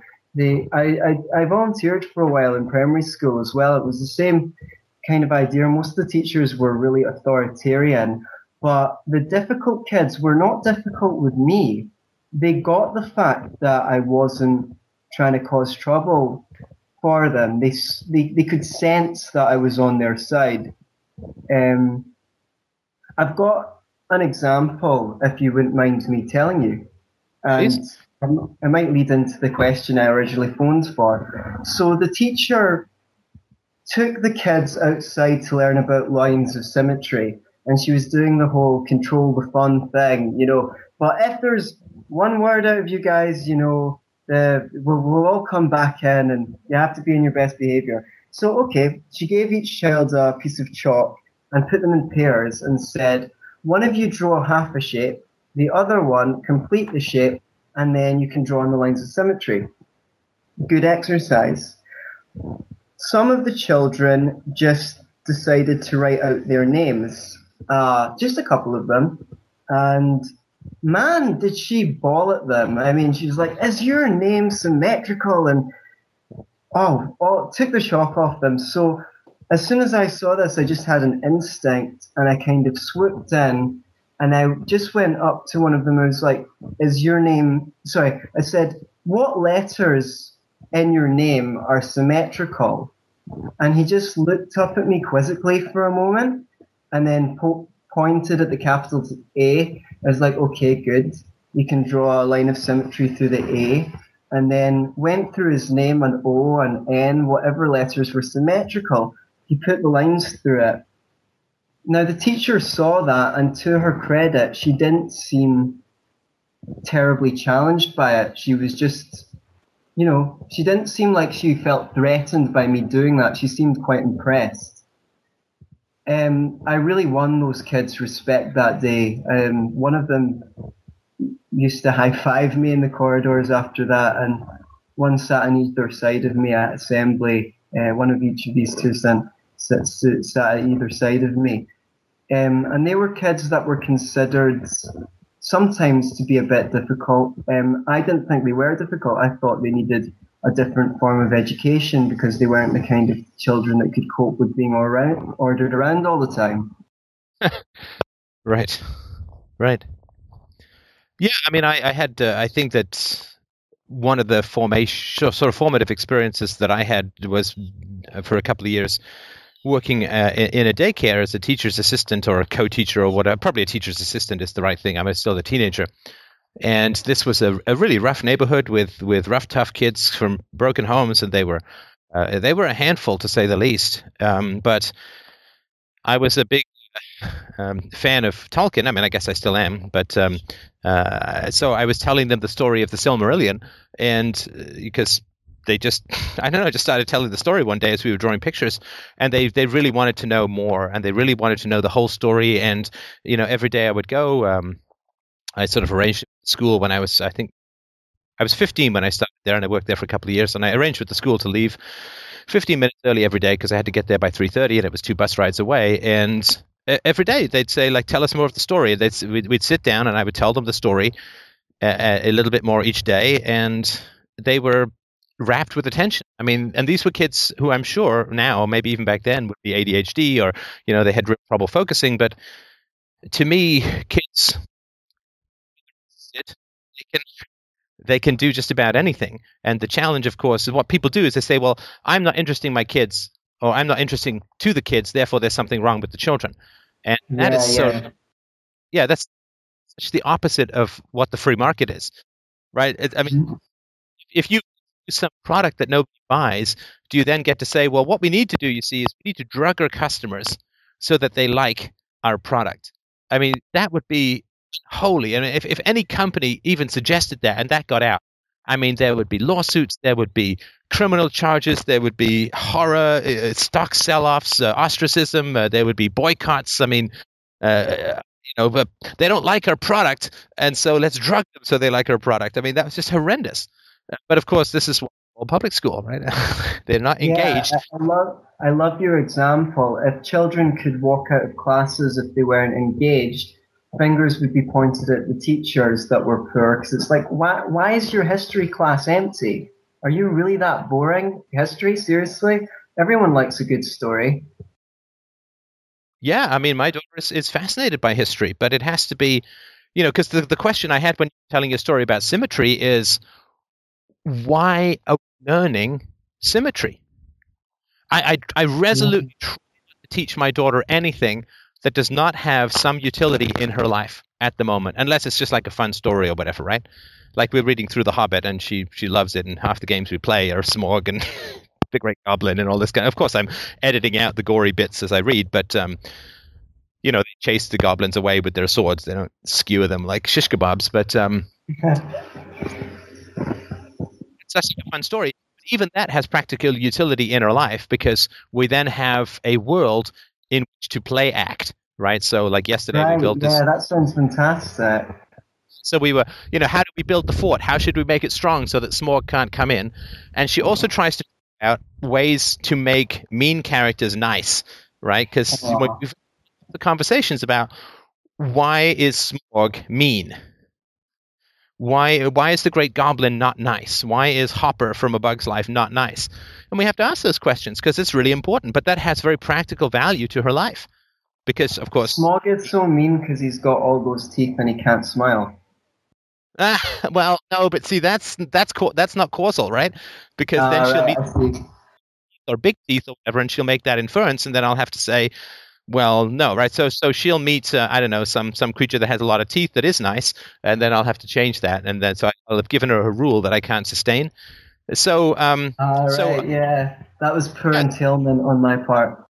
Yeah, no, it's fine. I mean, it's it's a fun story, but I always try to give her stuff that, right? So so I do say, well, uh, dragons are like dinosaurs, and dinosaurs, a lot of them will lay their eggs and then just wander off, and the kids just survive on their own, or the kids have to run away because the mommy and daddy will eat the children. I mean, because that's you know dinosaurs. Oh, You know, maybe the medulla uh, oblongata. I'm sorry. The medulla oblongata is uh, bigger in reptiles. Is that it? Um, yeah, sorry. You just I can't. I, I know that's a part of the brain, but I, I'm afraid you stepped a little bit. But what I can say is that, you know, Smaug uh, probably grew up. Uh, his his mommy and daddy left him. He had to fight to survive on his own. He didn't have his brothers and sisters were stealing food from him, and they weren't helping him, and so nobody's really helped him. So he's just kind of wanted to just take what he wants, and he doesn't really know much about how to how to help and how to be helped. So he just everything for him is like I win and you lose, right? We've talked a lot about win lose negotiations because we always try to find win win ones. And then of course she's fascinated with well how can we change Smaug to be nicer? And I said, well that's that's tough. You know, some people you can change to be nicer, but I think some people uh, it's not it's not really possible. In fact, it can be kind of dangerous to try. Right. So I said, you know, if you're if you're walking in the jungle and there's a lion, uh, you don't you just sort of offer him a piece of broccoli and think you're going to save yourself, right? What would he do? He'd eat me, right? yes, that's right. So uh, if the person has you know really changed and doesn't really want to be nice, then it's dangerous to try. But if the person wants to try and be nice, then it may be worth it. So anyway, I'm just still blown away by the conversation I can have with someone who's four. Yeah, I, I, I'm blown away by it as well. That's a, that was a lovely story. Thank you for sharing it with me. Oh, you're welcome. Um, yeah. The the reason I the original thought I had to phone out phone up about was for uh, well was about light bulbs. Why are people so fucking crazy when it comes to light bulbs? This could be your parents or your roommate. You left the light on. If I see a light on, I turn it off. And if you say to them, well, you know, I'll tell you what, um, instead of telling me when the light switch is left on, why don't you just flip the switch and I'll leave a jar of pound coins and every time every time I leave a light bulb on, you can just take a pound coin and not bother me with it. It's like, no, no, no, it's not about the money. It's not about the money. Um, I'll still tell, okay, I'll do that, but I'll still tell you. It's like, well, what, what is it about? It's about the environment. Well, really? Well, you know, I'm a vegetarian. You know how much energy goes into buying that burger? That's like enough, uh, making that burger. That's like enough energy to run the lights for like uh, weeks. So um, I don't think that me leaving the light on is a really big um, thing when it comes to saving energy. And they'll just say, well, you know, it's just common courtesy. I've, it's also common courtesy not to um, bitch at someone for such a trivial thing as leaving a light switch on. Um, and no matter what argument you give, it really only comes down to them wanting to admonish you. Right. Is that Have you- true? Am I wrong? Yeah. I hear. You ever read A Long Day's Journey into Night by Eugene O'Neill? No. Um, should I? I, I think everyone should read it. I mean, it's it's an incredible play. I mean, the the man was just a stone genius. Um, of course, he was the son of a famous stage actor uh, and so on. So he knew the theme and out. And the reason that I bring it up is, and I, mm, you know, I don't think this spoils anything for anyone. So if you're going to read it, you don't want any spoilers. Just switch over, switch past the next few seconds. Family is the father's a drunk, and this is all you know fairly revealed early on. So the, the, the mother's a morphine addict and the father's a drunk, and this was completely autobiographical on the part of the writer. In fact, he wrote this play. He, he it was never going to be produced until at least 10 years after his death. So he'd written one of the most incredible plays of the 20th century. He never even saw it performed, and he, he would not allow it to be performed until at least 10 years after he was d- dead. And interestingly enough, uh, the, the, the playwright gave his character, the, the character who was based on him, the name of a child who died in the family. Uh, this was again just what an agonizing family this was to, to, to grow up in. And there's an argument about the light bulb, and you know the the father is drunk and is is yelling at the kid about his son, who's an adult at this point, is yelling at his son about the goddamn light. And the son says to the father, "Look, I, I I've I've shown you the math. It costs pennies for that light to be on. It's nothing. But but the dad won't let it go. And I mean, clearly, if you've got if the father's a drunk and he's married to a morphine addict who's raving and crazy, the light bulb clearly is not the issue, right? It's not the big issue for the family to be talking about. Maybe the drunkenness, uh, the dead boy, and the uh, drug addicted mother would be something to talk about, but it's a way of not talking about stuff, to focus on inconsequentialities. That's the first thing I think to, to recognize. The second thing to recognize is that most people feel pretty thwarted, frustrated in their life, and that's as, as a result of the culture that we live in uh, and their upbringing, and it's also partly as a result of their own choices. Uh, and uh, particularly people who, as they start to get into the, I don't know how old you are, but particularly as they, people start to get into their late 20s and early 30s, there's a phase where, you know, the people start to panic a little bit. Like, okay, if I'm not going to do it now, whatever it is I'm going to do, when, when the hell am I going to do it? Right? I mean, so sometimes, um, even now, I'll sit and think as I'm 46, I've became actors or singers or whatever it is, and I'm like, oh man, you know, they really took. But if I was working in some dead end job, and I'd be like, well, shit, that's never going to happen to me now. Right? I mean, when I was younger, I went to most prestigious theater school in Canada, and I was thinking of being an actor, a playwright. And of course, if I was in my 40s now, I'd be like, well, it's not really likely to happen now. I mean, I guess you know, it's Grandma Moses and stuff, but for the most part, she's in news because she's rare. So there are people who get kind of frustrated and they feel like they're not achieving what they want. They feel like they're thwarted uh, and they're self-thwarted at this point, right? Because if you if you feel thwarted by other people, you get angry at them. If you feel thwarted by your own unwillingness to take risks, unwillingness to follow your dreams, unwillingness to do something positive and powerful and hopefully good in the world, then you feel humiliated, right? Cowardice is, is very humiliating. And so what happens is when people feel humiliated, they will either try to deal with that, and the humiliation will say, "Listen, I'm not pursuing my dreams. I'm not doing what I want." And so I'm going to start doing that. I'm going to write that play. I'm going to uh, write that song. I'm going to pick up that guitar. I'm going to ask that girl out. I'm going to quit my dead end job. What? What? I'm going to go back to school. Whatever it takes to get your life to where you want it to be. Then you'll take those actions. But a lot of people won't take that. What they'll do is they'll feel humiliated and out of control because cowardice is a lack of control it's like closing your eyes when you're driving. you're, we're always driving. We either drive with our eyes open or closed. And if you close and it's out of control, then they will attempt to exert control over other people in, in a way of offsetting their own lack of control. Right? They'll attempt to, to try and get a sense of regaining control by putting someone else's down. It's called leveling, right? So I feel humiliated and I can't abide that feeling of humiliation, so I'm going to go humiliate someone else. And the way they do that is that they hook into some meme that somebody else accepts right? So I mean, I had a girlfriend once who uh, consistently complained that I was messy, and I'm I'm really not a very messy person. I I really quite like being able to find things. I generally tidy up after myself. I'm pretty pretty tidy, uh, and um, but she but but I accepted this idea that I was messy, and then that just became something she could crab at me about, and I would accept it. And the ironic thing is that visiting her years later for unrelated reasons, her place is a complete pigsty.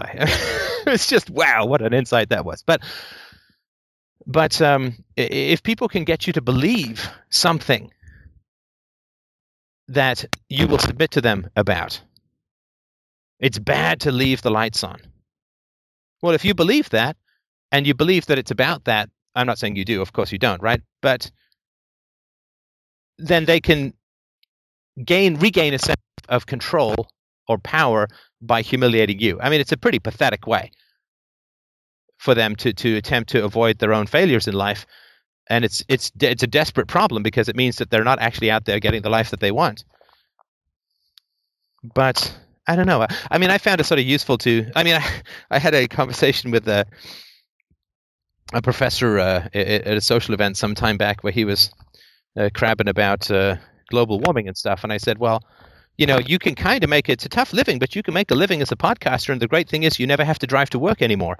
Wouldn't that be really great for the environment, right?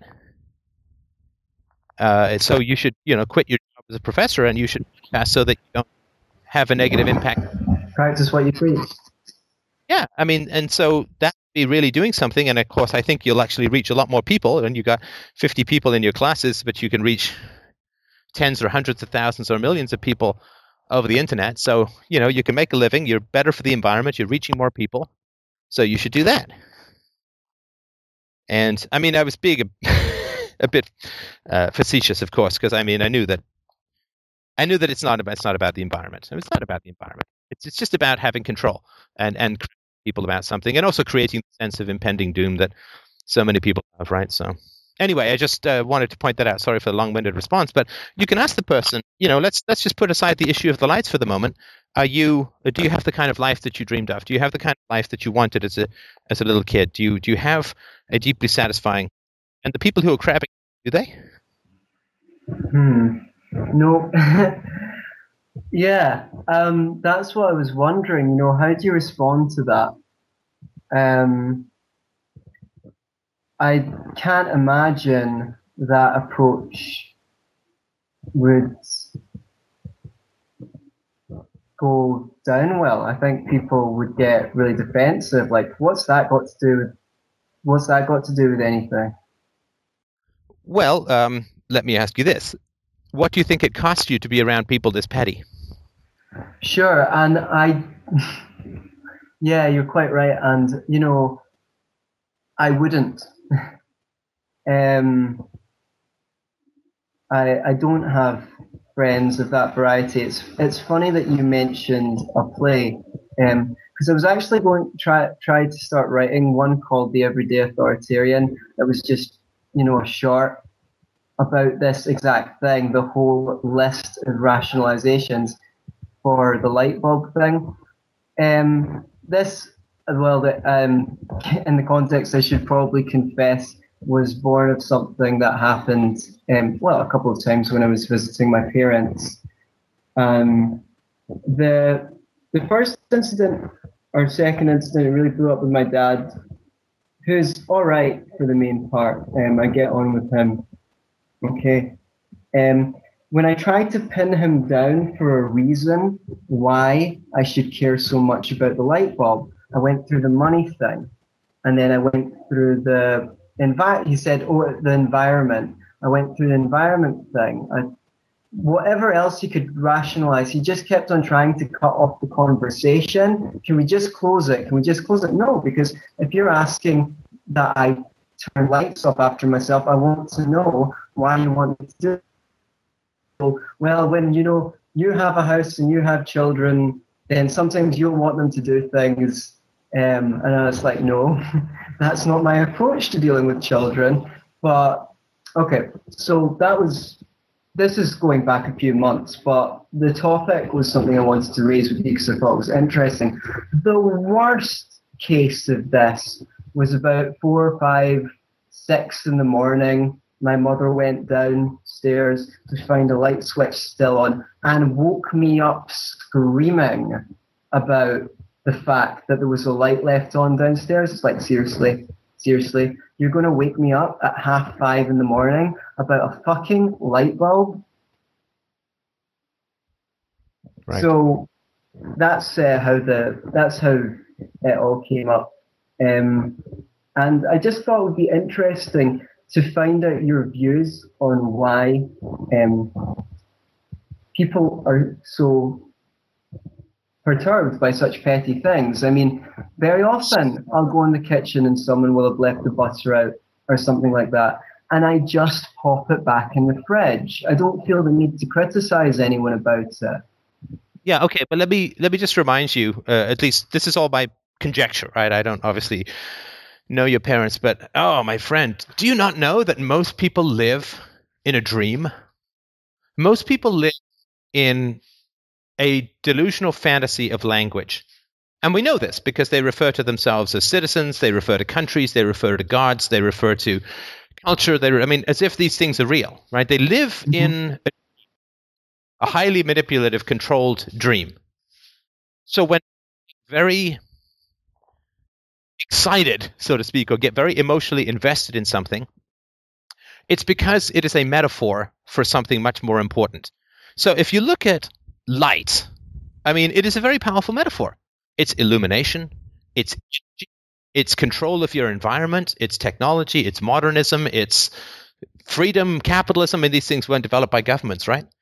So if your mother, for instance, feels that she doesn't have any power in her life, then she's going to have a metaphorical relationship to power. Right? I love what you're saying. It's fascinating. So if she had a dream, right? So if she had a dream where she said, I dreamt that I went downstairs, my son had left the, the light on, and I got really angry. Well, I mean, a therapist or you know some idiot on the internet would probably say, well, that's very important. And it's not about the light, obviously, right? It's about something to do with power, with control over your son, with energy, with whatever it is, right? I mean, the environmental movement as a whole is completely irrational. It is a dream, and it really, ha- I mean, most people think that the government is their mommy and daddy, for God's sakes. I mean, in religion, it's even more explicit. Mother Mary, our Father in heaven, right? I mean, they call the priest Padre, they call the priest Father right? So people are living in a dream where if you question religion, then you are attacking their father. And so when people tell you what they're upset about, for the most part, what they're saying is, I had a dream, and this was my dream, and you analyze it in terms of the dream, not in terms of reality, because most people have such an emotional and irrational relationship to reality that it is almost exactly the same as a dream content that you would bring to to someone to talk about. That is absolutely fascinating to me. And if my mum were to say I had this dream um, where the light was my son left the light on downstairs, or if, if someone else brought me this dream and I was to analyze them for it, and I went nuts, I, I would be able, if my mom had that dream, I'd be able to interpret it. I'd say, because in my life, I have amazing friendships, and I learned all the skills over the last couple of years to have those kinds of uh, relationships, reflective listening, um, healthy emotional expression, all those things. And I got the rewards for it. And since I moved out of home uh, 10 years ago, I was always reading self help books. I was always trying to improve my situation. And finally, I got the results from it. I got the payoff in my life. My mum, in my, my judgment, is that she avoids taking responsibility for her life. Um, she doesn't appreciate what hand she has in creating the situation, she, uh, and she does the three B's of um, not accepting responsibility, which is blaming, uh, bitching, and berating. Um, and so, if I was to analyze the dream, I'd say, well, you know, your son's the your son keeps on reminding you because of the fact that he's the light that is on. Um, he's reminding you that he's taking responsibility for his life, and you don't do that because all my friends really admire what I've achieved in the last couple of years through volition, and they compliment me for it. The one person who can't admire it is her, because if she she says, well, everyone has a way of coping with life, and learning these things is just your way of coping, like a leveler. You know? Yeah. So if she was to compliment me for my volition, it would be an admission that she doesn't take volition. That's how I would. That's how I would analyze that dream. And and she has to wake you up so that she can stay asleep. Right. That so is... so the the light that's on is your self knowledge, your illumination, your power, your power.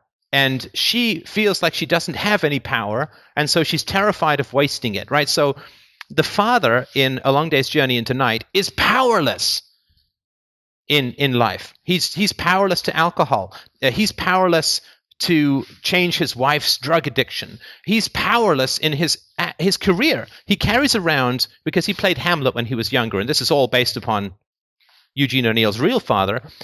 He played Hamlet when he was younger and got the most amazing compliments from the most respected actors and critics, and he carried this around in his wallet. And then he got sucked into doing some Count Monte Cristo bullshit play for like the next 25 years and wasted his talent. So he was powerless even to pursue his artistic goals as an actor. And so he, he's got no power in his life. And so the idea that somebody is wasting power is terrifying. That's it's terrifying. Amazing. Nothing to do. This is why the son says, I've told you, it's it's pennies. It doesn't matter. You make a fortune doing this play. And so it does it doesn't matter. We, we're spending more energy complaining about this than, than is actually used up by the light bulb in a year.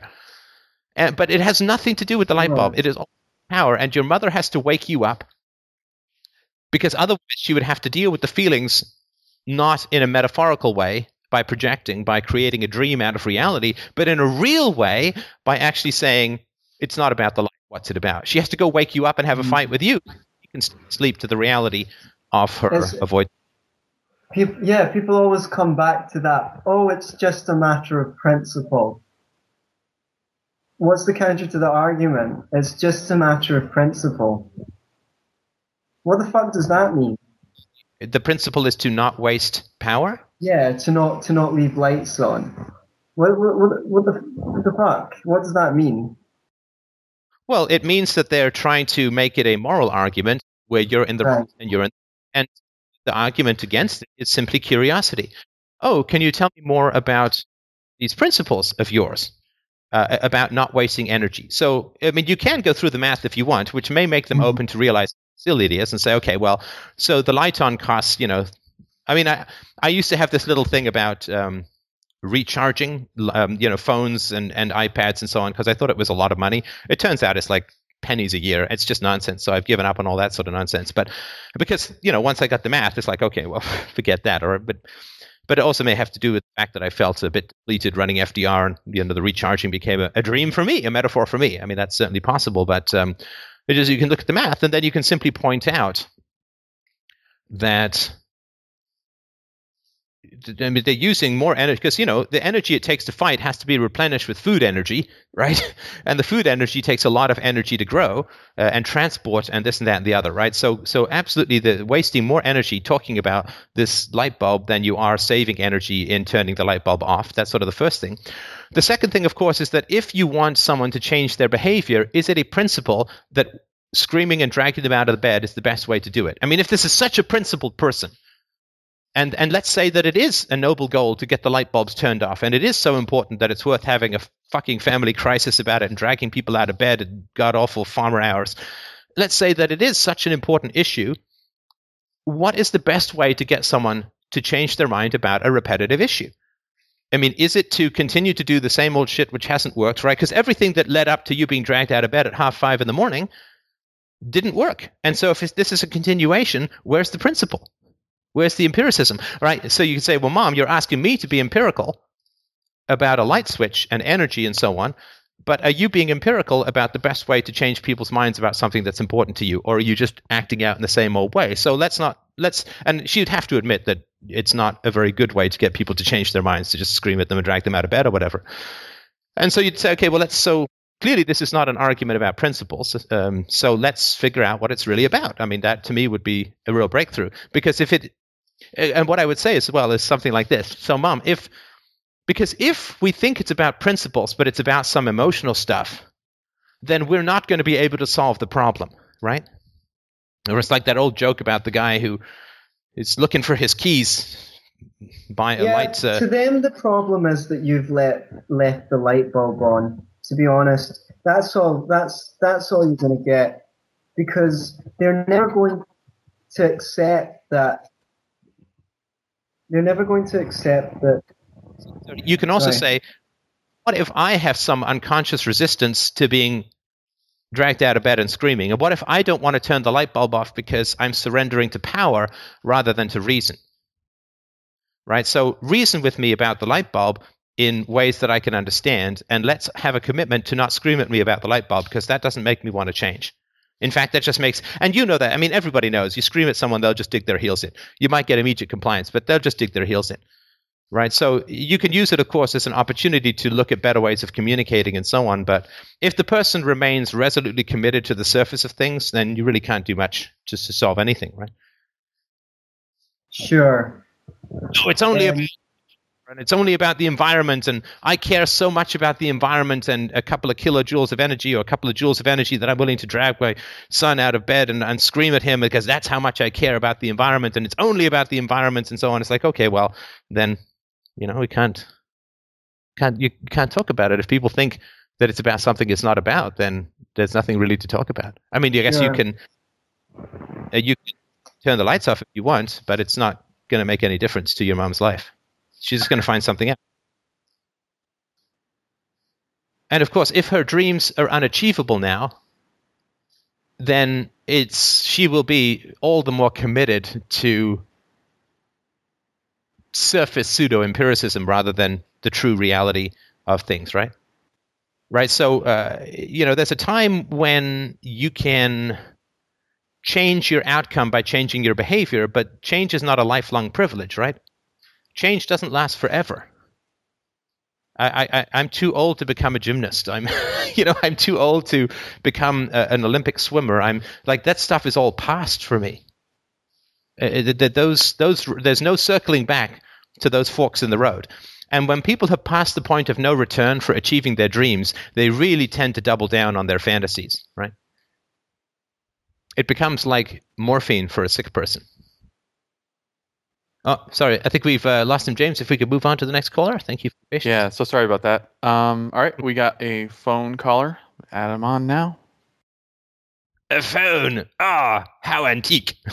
how retro. Hello, hello. Can you hear me? Or just just ringing them up now. They weren't on the line. Hello. Hello. Hello. Hi. This is Libby Hi, on the line. How how retro, huh? I'm in the middle of I call it Polygamyville, Utah. I've talked to you one other time, and we don't have a whole lot of you know comforts out here. And my Skype, you know, is just. But anyways, I'll get right to my question. I'm I'm very fascinated with the discussion, and my husband is in bed with me listening to to this, and he's like nodding his head, and he's thoroughly enjoying uh, your your show and talking about oh that sounds like my mother. He's talking about my mother, you know. but um my question today anyway. is I was with my with a friend and I'm I'm as you as if you recall, and I know you have uh, millions of people, um, I was raised Southern Baptist, corporal punishment, strict disciplinarian, that sort of thing. And you've helped me see the light of the error of my ways. I've apologized to my children, and my, I now have a grand grandson who is 18 months old, and my daughter is is is um, implementing peaceful parenting is is uh, peacefully parenting her child, and I've been witness to to that, and it's just it just warms my heart, and it's so cute because uh, as I helped her move from uh, San Antonio all the way to to Indiana this past weekend, and the baby was I call it still call him the baby. He was um, uh, in a car seat for 19 whole hours. I mean, can you imagine a 19 month old in a car seat for that long? You know, we, I took him out and walked him every time we gassed up and that sort of thing. But we, we did some very creative things to keep him as comfortable as possible. And I gave my daughter a break, you know, and, and I was, you know, entertaining the baby while, while they did their moving things. And, and she, at the very end, just before I came, came home she, on the plane from, uh, Indianapolis to Utah, she says, mommy, didn't you ever ever have any instincts at all to to hit Ethan? And I said, honey, absolutely not. And she said, you have totally changed because if that would have been me, I could just see you spanking the crap out of me. so I, I, I, I thank you for that because that's, that's what you have done for me. And I'm hoping that, that uh, I will be able to spread this message to my family and to everybody around me. So I'll, I'll pause if you want to comment on any of that before I get to my question. No, other than to say, I mean, I'm incredibly moved by by what you're saying. Um, what you're doing is fantastic. I mean, what a magnificent gift to give your grandchild and your children. Uh, and so, oh, I, I, remember the call before. I wanted to, you know, I am incredibly moved. I better stop talking, or I'll get too moved to talk. So, uh, thank you for sharing that. Congratulations. And uh, uh, if you would like to ask a question, I will do my best. Great. Okay. Um, I was in Las Vegas in a in in a courtroom in a in a courthouse, and I was I had picked a number and I was waiting for a window lady with with my colleague who um, is also you know awakening with me and we're we're we're activists together. And and um, he was a very uh, abused person uh, went to from a child. Uh, he was he went from foster home to foster phone. He's got a he, and and he doesn't talk about this to everybody but but he, but he's an an extraordinary man. And we were sitting there waiting for my number for the window lady to to call my number. And all of a sudden I don't know if it, it, it, but to add more substance, I don't know if, if I should even say this. It was a black, a, a tall black man who was very handsome looking and very well groomed. He had two children with him who were also very well groomed, very tidy and uh, I he he went and he's looking at the at the machine to figure out which number which button to push so that he could get the number so that he can see a window lady. And in, in that in that moment that that he was trying to decipher what to do one of the his his one of his children the boy he had a little boy and a little girl. The little boy looked like he was about 7 the little girl looked like she was about uh, five or six, the little boy just kind of wandered off a little bit to look into a window that was closed, one of the government windows that was closed. And that man hollered, he bellowed, he hollered at him in that in that um, lobby, and he says, "Boy, you better get over here, eh, or I'm gonna whoop your ass," or something, something to that effect. That it just, you know, made my blood. I mean, I mean, just I just, uh, it, it just it it scared the hell out of me. I mean, I wanted to stand at attention too, you know. and the little kid came right over, and he was very obedient, and and it and and then um I didn't know what to do. I was like paralyzed because I just I, I remember what you said about why you're a philosopher and and how nobody said anything to to you to comfort you to to your family called 911 or anything and I suspect as as I I don't want to to assume that he's a bad parent because then I, I stayed put and I'm listening, you know, and, and my friend is listening with me because we all we both looked at each other like, wow. And um and I overheard him, you know, a, a clerk came over and says, uh, "Can I help you, sir?" or something, and he says, "Well, yeah, I need to, uh, I, I need a." He, and she asked him, "What are you here for?" And he said, "I need to get a restraining order um, from my wife." And so I'm thinking there are some serious domestic issues here. I don't know, you know, I, I, I don't want to assume that he's an abusive parent. Clearly, he had some stressful issues going on. And, and uh, I didn't want to add insult to injury by telling him, hey, that's not an appropriate way to talk to your kid. Uh, he might have, you know, he, he wouldn't have hurt me, and I'm not afraid of, you know, of, of having said something like that. I don't know that that was the most prudent thing. But what could I have possibly said to him to at least tell him, look, I feel for you. You're probably you're you're I, I, it, it sounds like you're going through some really tough times. And, and how could I have said your children didn't ask to be born and you still have to remember that and respect them as individuals? How could I have done that in, in a, in a way that, that would have been meaningful? Because I, I posted this question online to, to freedom areas, people, to people that I respect as libertarian people who follow you. And the, the, the only responses, the, the, the vast majority of responses I've gotten is, hey, it's none of your business. The fact that you did nothing was the best thing to have done. So, what is your take? Yeah, it's a tough call. It's a tough call. The, I mean, uh, the way that black children are raised, and this is all generalized statements within the U.S. Uh, the, the black culture is still very aggressive towards children as a whole, in general. Of course, not every any specific individual, but um, I mean, Barack Obama was joking about hitting children and everybody was like rip roaring. I don't think it has anything obviously to do with blackness. It has to do with religiosity. I mean, uh, fundamentalists are more, much more aggressive with their children, according to these statistics. It's one of the reasons why um, religion, and particularly fundamentalist religions, uh, are a problem to people who want to save the world. Is that they're very harsh on on children, to say the least. So. Um, that's you know that's a tough call because if somebody is you know doing the restraining order thing and I mean bellowing at his kids in public, that is a dangerous and volatile situation. So I mean, obviously, you know, you're probably not in any particular danger when you're there. You're with a friend, you're in a courthouse or whatever. So what you could do is um, you know always focus on that which is best for for the child. And if the parent is incredibly vain and and insecure, then if you humiliate the parent, of course, there is the considerable possibility that the parent will then take it out on the child later. Like I can't believe you embarrassed me like that, and somebody had came up and talked to me, and you know, made me do, you know. So that that that's something to consider. So in a situation where if the parent is, you know, probably kind of a decent person, but just at their wits' end, then you know what I've done. Like so, when I, it was in a parking lot and I saw uh, a dad yelling at his kids um, in the car because you know, and they'd been a, you, could hear that it had been a long drive. They mentioned something about it having been a long drive, and two boys. And I, I went up and I said, "Look, this this is not the way. It's not the way to to work with your kids. This is not. It's not what you want to be doing as a parent, right? I mean, it's not why you had kids." And he did sort of say, "Oh, you know, God, I, you know, I, I just find myself screaming at and so on, right? So, not like a nasty, malicious, evil fellow or anything like that. I mean, obviously doing wrong by his kids and those actions are very destructive.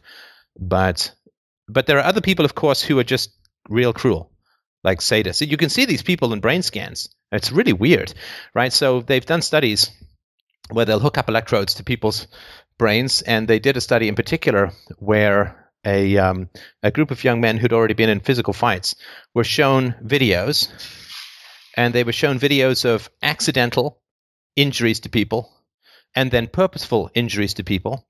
And they got some delight out of seeing the accidental death uh, injuries of people. But when people were purposefully injured by someone else, their entire pleasure centers just lit up like the 4th of July. So it was deeply pleasurable for them to watch purposeful injuries on other people. And that is I mean, it's hard to process, right? It's the complete opposite. I mean, I would be horrified. So, so, and, and they, they probably would have horror at seeing affection and kindness, right? Their disgust centers would probably light up. But, um, so if you're with some, if you're around someone like that, that's, you know, that's really tough, right? I mean, so you can, of course, if someone is there and exasperated and so on, you can say, look, this is obviously a stressful day for you. I'm a grandmom. I'm a nice person. I'm here for the duration. Uh, I'd be very happy to sit and play with your kids while you go talk to the clerk. You know, give you a bit of a break or something like that. And you know, then if you're with the kids, That's- you can say, "Wow. There's a pretty it's a pretty tough day for you, right? I mean, this is not where you want to be. Where would you where would you most like to be at the moment? Oh, Disney World or at the play center or playground or something like that. And say, wow, so this is really not fun for you. It's probably not a whole lot of fun for your dad, which doesn't mean that it's okay for him to yell at you like that. But uh, I'm sorry that this is where your family's at. You know, just that kind of stuff. And then at least give the kids a sense, you know, without necessarily provoking the dad, at least give the kids a sense that, that somebody notices that this is not fun for them and it's not a good situation or environment for them to be in and, and so on, right? So something like that can can help out. Um, and uh, That's but brilliant. I never thought of that, Stefan, because that's that's that's exactly what I could have possibly done. Is gone to the dad and said, "Look, I see you're very stressed out, and would you like me to entertain your kids for you for?" You know, you get to the window lady, and I could have sat there with the kids and and and you know done some love to them. You know, given them some some words of love. Yeah. Yeah, uh, that, that I mean that could help. Uh, that could definitely help. Um, it, it, it's a very tough situation. I mean, we do have this weird thing where we say it's none of your business. Well, shit, I'm sorry, but it really is my business because I have to live in a world populated by these kids when they grow up. Thank right? As I've mentioned, uh, children are catch and release, right? they grow and release specimens, right? So, you know, if if you're on a desert island and you're never going to impinge on my society or environment, then I guess other than sort of an abstract moral thing, I don't have a lot invested. But I have to live in a world populated by these kids when they grow up. And if this is their environment, then they're going to grow up most likely, you know, having problems, maybe being criminals, being mean, being abusive, and then I got to live with their kids. And so, no, sorry, we're all in the same pool, and it matters to me if you're peeing. sorry, it is, it is my Right. business. I don't ever remember that in the 1970s during the big wave of divorces that came out of some, I think, quite positive aspects of feminism. The big wave of divorces and the feminists who were saying, listen, don't put up with abuse in your marriage. He's a pig, get out. I don't remember anyone saying, it's none of your business. At least that, that was not a very common thing. Don't teach me how to teach how to how to deal with my wife, you know, kind of thing. I mean, I guess there are a few people there, but nobody ever said, "Sorry, the marriage is sacrosanct and private, and we shouldn't get involved." But people still have this weird thing, like, like it's not my business how people raise their kids, but surely it's more of our business how people raise their kids than how people are married to each other. Because if two people are married to each other and treat each other badly and don't have kids, well, their dysfunction and abuse dies with them. But if they have kids and they're abusing their kids, then those kids are going to go out into society with all that screwed upness and so on. So it's much more our business how children are raised than how marriages are run. And we have no problem intervening as a society in marriages uh, and saying this is not good, this is something which which shouldn't continue. You should get help, or you could leave if it's abusive. So it's I mean it's just hypocrisy to say that that we shouldn't get involved or it's not our business. It's much more our business than marriages. We have no problem getting involved in in those, right? Right, and I think it would be so much more, uh, a, a much more peaceful approach to, to as a, as a, just as an individual observing this, to, to get involved yourself and do some like, uh, dime store counseling, if if you will, um, rather than calling 911 and CPS. And I know I know that they that CPS has has a purpose and everything, but I I've seen that they have that they they're they're people with guns and they they have ruined more lives, I believe, than have helped um, by by their actions. So, what is your what do you agree or is there Well, I don't- to what I'm saying? Yeah, I mean, uh, it's a government agency, it's a government institution, so uh, you know I have all the skepticism to do with that. On the other hand, if the children are in physical danger, I mean, what else are you supposed to do, right? I mean, if you see a child who's literally being beaten, um, then yeah, I mean, I would say call, call the authorities. I mean, because the, you know it may not be great, but I mean, what is what is the other option? I mean, the child's already in harm, right? We'll always take a possible harm Well- over a, right? So Right.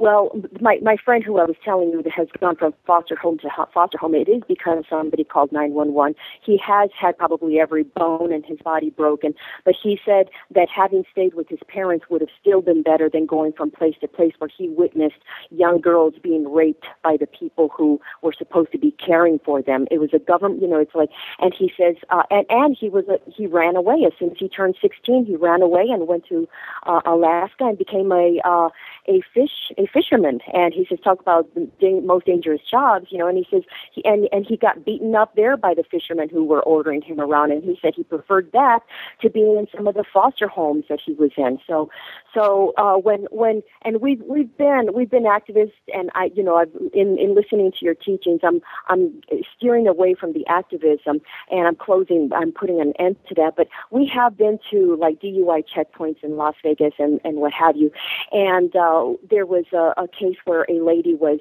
was um, uh, the media made a big deal about how um, they they found one one drunk lady and she had a child with her. Uh it was a 12 year old child and the child was taken into protective services. And and the the lady was not that drunk. I mean she was and i don't know what her percentage point was but the the the and, and I don't know what her history was, but all these drones know is these are the numbers. If you blow and it's point, you know, 08 or above, then you are legally in violation of the, the, the drunk laws and the drinking and driving laws, which we don't condone drinking and driving. But um, uh, so so, and therefore, these this is the checklist of the things we have to do. If there's any kids, they're going to go to Child Protective Services. They don't take into account the whole thing, which is why government is so horrific. It, it, it, there's no humanity in government. So, so that's that's kind of I'm getting this other side, you know, of, of on the one hand you do call CPS, but on the other hand, I'm scared to call CPS because I don't know if that would be even a worse fate for the child. So what, you know, what, what do you think? I'm certainly no statist, but uh, a, a mom who's driving while impaired with a kid in the car, that is seriously not good. I mean, that can get the child killed, maimed. I mean, that can she can hit other children. drunk driving is just one of these things that is just so uh, wretched that that again, I don't know what the percentages were and all that, the details, but um, I, I, think in a free society, if a mom was driving uh, drunk with a with or you know impaired with a kid in the car, I think that would be um, pretty much a call to to some kind of intervention. Of course, in a free society, the intervention would be much more positive and beneficial, and so on, less violent if not non-violent. But that's incredibly dangerous for for the child who has no choice, right? I mean, you assume the child just gets strapped in, has to go with mom, can't stay alone, and mom's drunk, and uh, that's I mean, that's incredibly destructive. That can be much worse than beating because you can actually just die, right? If you get into a car crash and so on. So it's yeah, it's a t- it's a tough situation all, all around. But I mean, we, you know, uh, obviously we can't fix every family, we can't save every child, but we have a great template, as I've mentioned before. We have a great template for all this kind of stuff, which was uh, the feminist revolution uh, around voluntarism within the marriage, right? I mean, that is uh, the template. Uh, the feminists didn't sort of go in there and try and become counselors to every family. Uh, what they did was they said to women, uh, we are going to promote your right to leave an abusive family, an abusive husband. And we're going to define to you what abuse is, and we're going to, um, you know, I mean, that's they went pretty far, right? I mean, way too far, in my opinion, right? I mean, calling all marital sex rape and the marriage is a slave institution. With I think Hillary Clinton said that. it's like, well, I guess your family maybe, but but uh, so we already have that template. We simply promote voluntarism within the family, and that's where things will get better. But it will take time. But it's the only thing that will work, and it's the only thing that historically has worked. You don't try and reform a bureaucracy; you just privatize it, right? And you don't try and reform the family necessarily. All you do is promote voluntarism uh, within the family, and that will help. I mean, as long as the family is socialized, so to speak, in other words, it's a bureaucracy where there's no voluntarism, then society will reflect that as well. But if we promote voluntarism within the family, we will end up with voluntarism in society. Uh, there's no other way to do it, I think. Right. Well, I sure appreciate um, your your your input. Um, I, I, will I will have to disagree a little bit about the about the drunk driving situation because yeah, I definitely don't agree with driving impaired, but there's you know I mean it, it's it's it's alcohol. They have no way of, of testing other things. What if they're high on cocaine? What if you know? And and the other thing, that the DUI checkpoints. Um, uh, it, it's really just a, a theater to to make people uh, comply to, to so they so that and they can ca- catch four times more uh, drunk drivers the old-fashioned way by patrolling, as opposed to doing these grandiose um, things which cost like twice a, a lot of money, a lot, a lot of money. The, I don't know if you've ever been to a DUI checkpoint; it's like millions of dollars, and um, and and some people actually can pass. Um, I call it the clown test. You know, when they t- tell you, okay, walk the straight line and do your alphabet uh, backwards. Some people can actually pass those better when they're uh, uh, under some kind of, you know, uh, using uh, alcohol as medication, for example. You know, so I mean, there's all these other things to to factor in and but my my point is with when you uh, have the government just use a checklist and say okay here's a number blow into here. You're not looking into how you know how impaired was this person? How far did they have to go? Um, what did she have any other options? Were there any other extenu- were there any extenuating circumstances in in which she was unable to do anything other than what she she was doing? Did she not have a, a you know bus fare? You know did she not have somebody that could, you know, pick her up, that sort of thing. So to just to point blank say, that's it, your your kid is being taken away, because the kid could, you know, we can all die of just about anything. So so that's that's just my own personal opinion about that. So, but I I really think I'm, what I'm going to do is I'm going to take what we've we're talking we've talked about and I'm going to make a little YouTube of it and I'm going to share it with uh, all of my friends um, because I think you have some really great points and I really, really, really value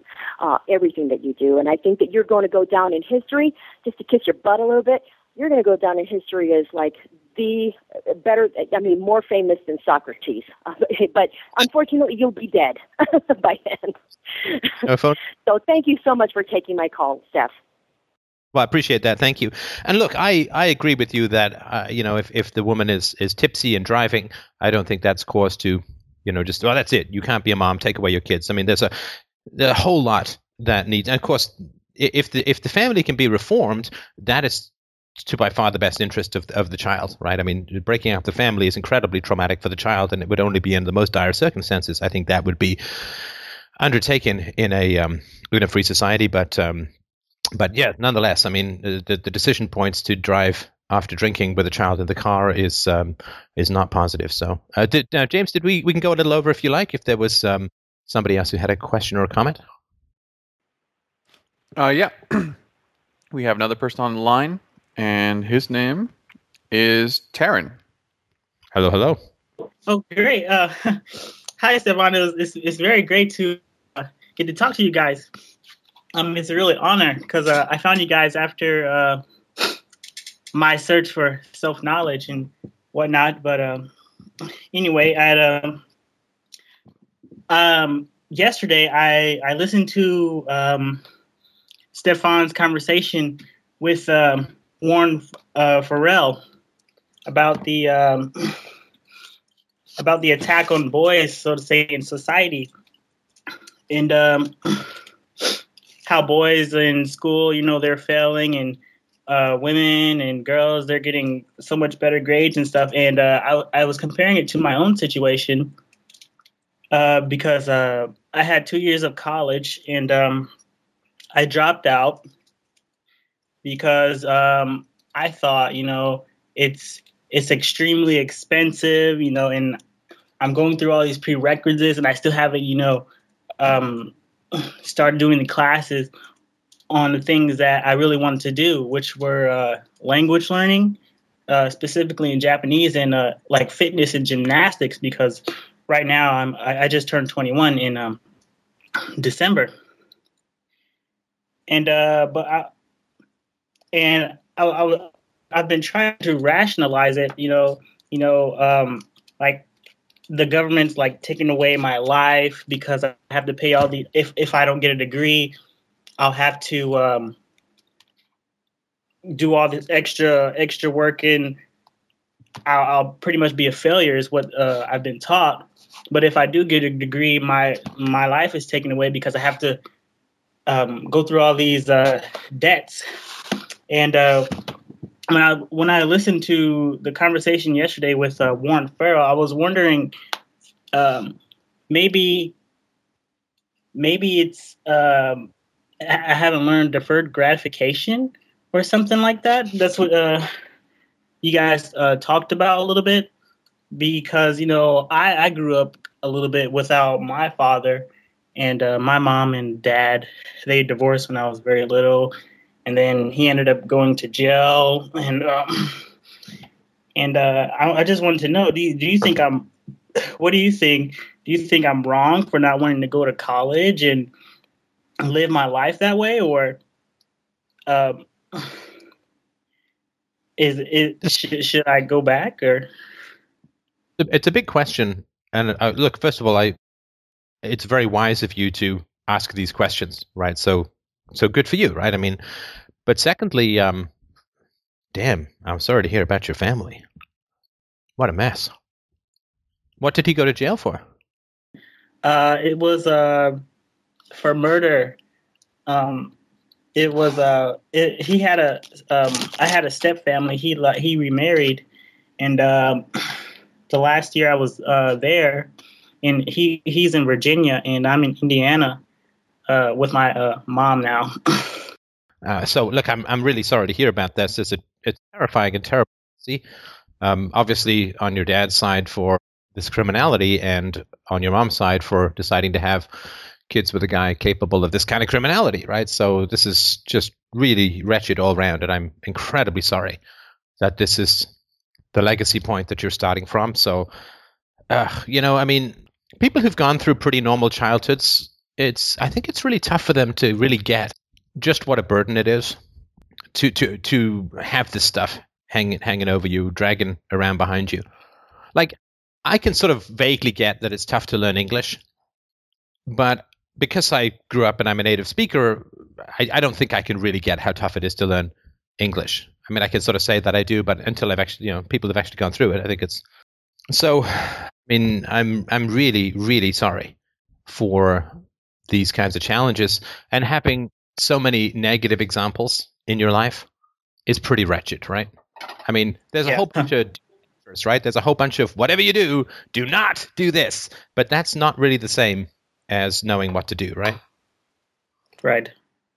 So I'm I'm incredibly sorry for that. What a what a wretched and terrible way to start things off, and uh, it's you know it's you know until you get child abuse, it's I think it's a lot easier to be religious and and to be state, right? I mean, if child abuse just get how incredibly unfair it is, right? I mean, why you? Well, why yeah, did you get born?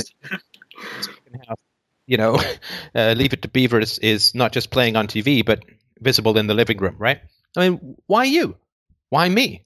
Why why other people who've called into this show? I mean, who who did I who did I piss off in a previous life that I got born into into the, born into? I mean, it's it's so I mean, you can't even use the one word unfair because to use the word unfair would be to, to have a standard of fairness that didn't include that, which which which does. Um, but it is just so ridiculously unfair, and you know, people who say, "Well, you know, God just chose you to test you," it's like, well, fuck that. I mean, what a load of bullshit. Well, yeah, I was I was having those thoughts too. Um, most of my family they're Christian, and I would think like, what are you guys talking about? This is this is what you guys believe in is kind of crazy. Like, I remember I was in church once and he said, uh, there's a priest that said something about, you know, uh, just listen to the voice of God or something like that. And I was like, and I, I literally tried it and I was like, I hear my own thoughts and conscience. Like, I, I don't understand anything you guys are talking about. Like, what? And then it's, it's kind of contradicting like the principles they don't practice them at home like uh, beatings and, and stuff like that like and then I, I guess i'm not religious anymore so yeah it's i mean it's right so if i if i were to knowingly hand a child over permanently to an abuser uh, it would be incredibly immoral of me to do so. And of course god you know he controls everything and he chooses everything. So I think this is why child abuse is, is tough to talk about in religious communities because child abuse and the the randomness of where you just happen to be born is something that's really tough to reconcile with God runs everything and God has a plan and all this. Like, what the fuck kind of plan is it where you get born into this kind of household? I mean, you tell me how that plan is just a great plan. It's a wonderful plan. That is the best. It's better, way better for you to have been born in that household than any other household, no matter how calm, peaceful, rational, positive, loving, and intimate they are. I mean, there is no plan in the world that can morally rest on condoning child abuse or praising child abuse, which, if God controls everything and children are born into these monstrous homes, I mean, how the hell can you judge everyone equally when some people get to start at the finish line and other people get to start in a cave 3,000 miles underground? Hey, it's the same race. It's all equal, right? And so, uh, you know, I'm I'm incredibly sorry. Um, it is something that once once you get just how prevalent and how destructive child abuse is, I mean, it's it's. I mean, anybody who can sustain their faith in an all loving Creator when they have have sort of seen this kind of stuff, and because I came from such an abusive household, though I think not as abusive as yours, um, and and everyone I knew around me came from these dysfunctional households. You know, it was really tough to see the loving hand of God uh, in in in the world, and uh, say, well, but God gives people free will and blah blah blah blah. It's like, well, the free will argument doesn't doesn't work. God designed us as machines, and God designed us to replicate child abuse generally if we were exposed to it. And uh, God gave us our entire nervous system, our entire psychology, and God gave children no independent capacities to be free of parents who are abusive when they're kids. And so, uh, and of course, God can I mean, when people pray, they're assuming that God can intervene, right? A God who doesn't intervene can't be the foundation of any profitable religion because, you know, he can't do anything for you. So at the moment that God reaches through and starts to do things in the world, then he's saying that free will doesn't count because if you pray enough, he'll, viol- he'll violate his own rules of physics and choice to benefit you. So the moment God reaches in to do something different in the world, he's responsible for all the child abuse in the world because he doesn't uh, he doesn't change it. So right. uh, anyway, I, am sorry, I don't mean to get on sort of religious kick, but uh, it is um, once you get the, the child abuse thing, you get that. I mean, it's it's so ridiculously unequal. The claiming there's an all-loving God in charge of things is um, is completely mad. I mean, it's it's worse than mad. It's it's um, it's uh, an enabling of of this, right? Because it lowers people's uh, suspicions right. of. Anyway, but sorry, sorry. Uh, so as far as college goes, um, are you saying you were taking gymnastics and Japanese? Uh, yeah, I was. Um, my major was like in health fitness, and uh, and I, I, like to do other things like gymnastics and martial arts. I know you've uh, made videos about martial arts and you, how much you don't like that, but you know, I, I thought it was pretty entertaining. And yeah, language. And uh, when when I express that you know to to my family members that you know I think I should I'd, I'd want to go for an alternative way of education because um, through high school I, I, I would study Japanese by myself and I got pretty good at it. But when I when I when I say I want to do something different, like I get antagonized by my family, like oh you need to you need to go to college. If you don't go to college, you're you're just going to be a failure or whatever. But if if like I, I get like financial aid and loans and stuff, and, it, and it's like right now I have like twelve thousand, and then only after two years. But if I if I keep going to college for like the next three years, you know, because nobody finishes at four, they finish average like five, like, and I can barely like pay bills now and get a and have a a decent job. Like, how would oh, I support you- my life? What was that? Sorry, did you mean that you have twelve thousand dollars in debt after two years? Yes. Right. So, you know, if you keep going at the current rate, right, it's going to be twenty, thirty thousand, which is the average. Right? I think it's the average is twenty thousand dollars in debt. So, um, yeah, I mean, I, certainly I would do the math. Uh, you know, they say, well, it adds a million dollars to your income over the course of your lifetime, but that includes people who go to college to become right? Right. It's history that you're going to get a million dollars extra, and it also only includes people who, um, who finish. And I don't I don't think that those numbers include the amount of money and time that you spend paying off your debts. So well, it's a tough call. It's a tough call. I know that there are some FDR listeners who are uh, studying Japanese uh, on on the side on the web. Um, you can obviously join groups like that. I mean, if you want to get a job speaking Japanese, or whether that's part, I mean, they only care whether you speak Japanese. They don't, they don't care about your um, your piece of paper, so to speak. Uh, as far as you know, health and all that, I'm sure there are licenses and so on that you need to have to finish uh, to to get the license to do nutrition and and uh, health um, uh, advice and so on. So that may be worthwhile. But the important thing, of course, is to look at what are the average sound. I mean, you can just sit down. It's worth doing a, a spreadsheet on this, I think, right? Which is to say, okay, well, let's assume I graduate with X amount of dollars in debt. I have to pay it back at X amount of interest. What's my monthly payment going to be? And that's to say that I get my finished in, in you know nutrition or, or health sciences or whatever. What is the average income in my neck of the woods for somebody who has that credential, and you know what's what's it going to be worth, and other alternatives to getting these credentials to be able to uh, do stuff, right? Uh, so uh, so uh, you know I can talk about first principles on the internet I don't need a license, right? I mean, there's lots of things I can't do, which I wouldn't really want to do, like diagnose mental health issues or give people specific nutrition advice or whatever. I mean, I don't do any of that stuff. I barely give any advice at all. But uh, um, so there's stuff that you can do that doesn't require a license, right? You can go write software without being licensed, uh, and there's other things that you're able to do. If there's ways that you can do what you want to do without being licensed, I mean, I think that's worth looking into, uh, and you can do a cost benefit. Maybe the people who aren't licensed make only half what the people who are licenses, and then it just becomes a cost benefit analysis. Um, so, or that that's what I would do, is just sit down and and figure that stuff out. I mean, I thought of this stuff when I was after my master's, you know, before I figured out what I wanted to do. Um, I got into the software entrepreneur world.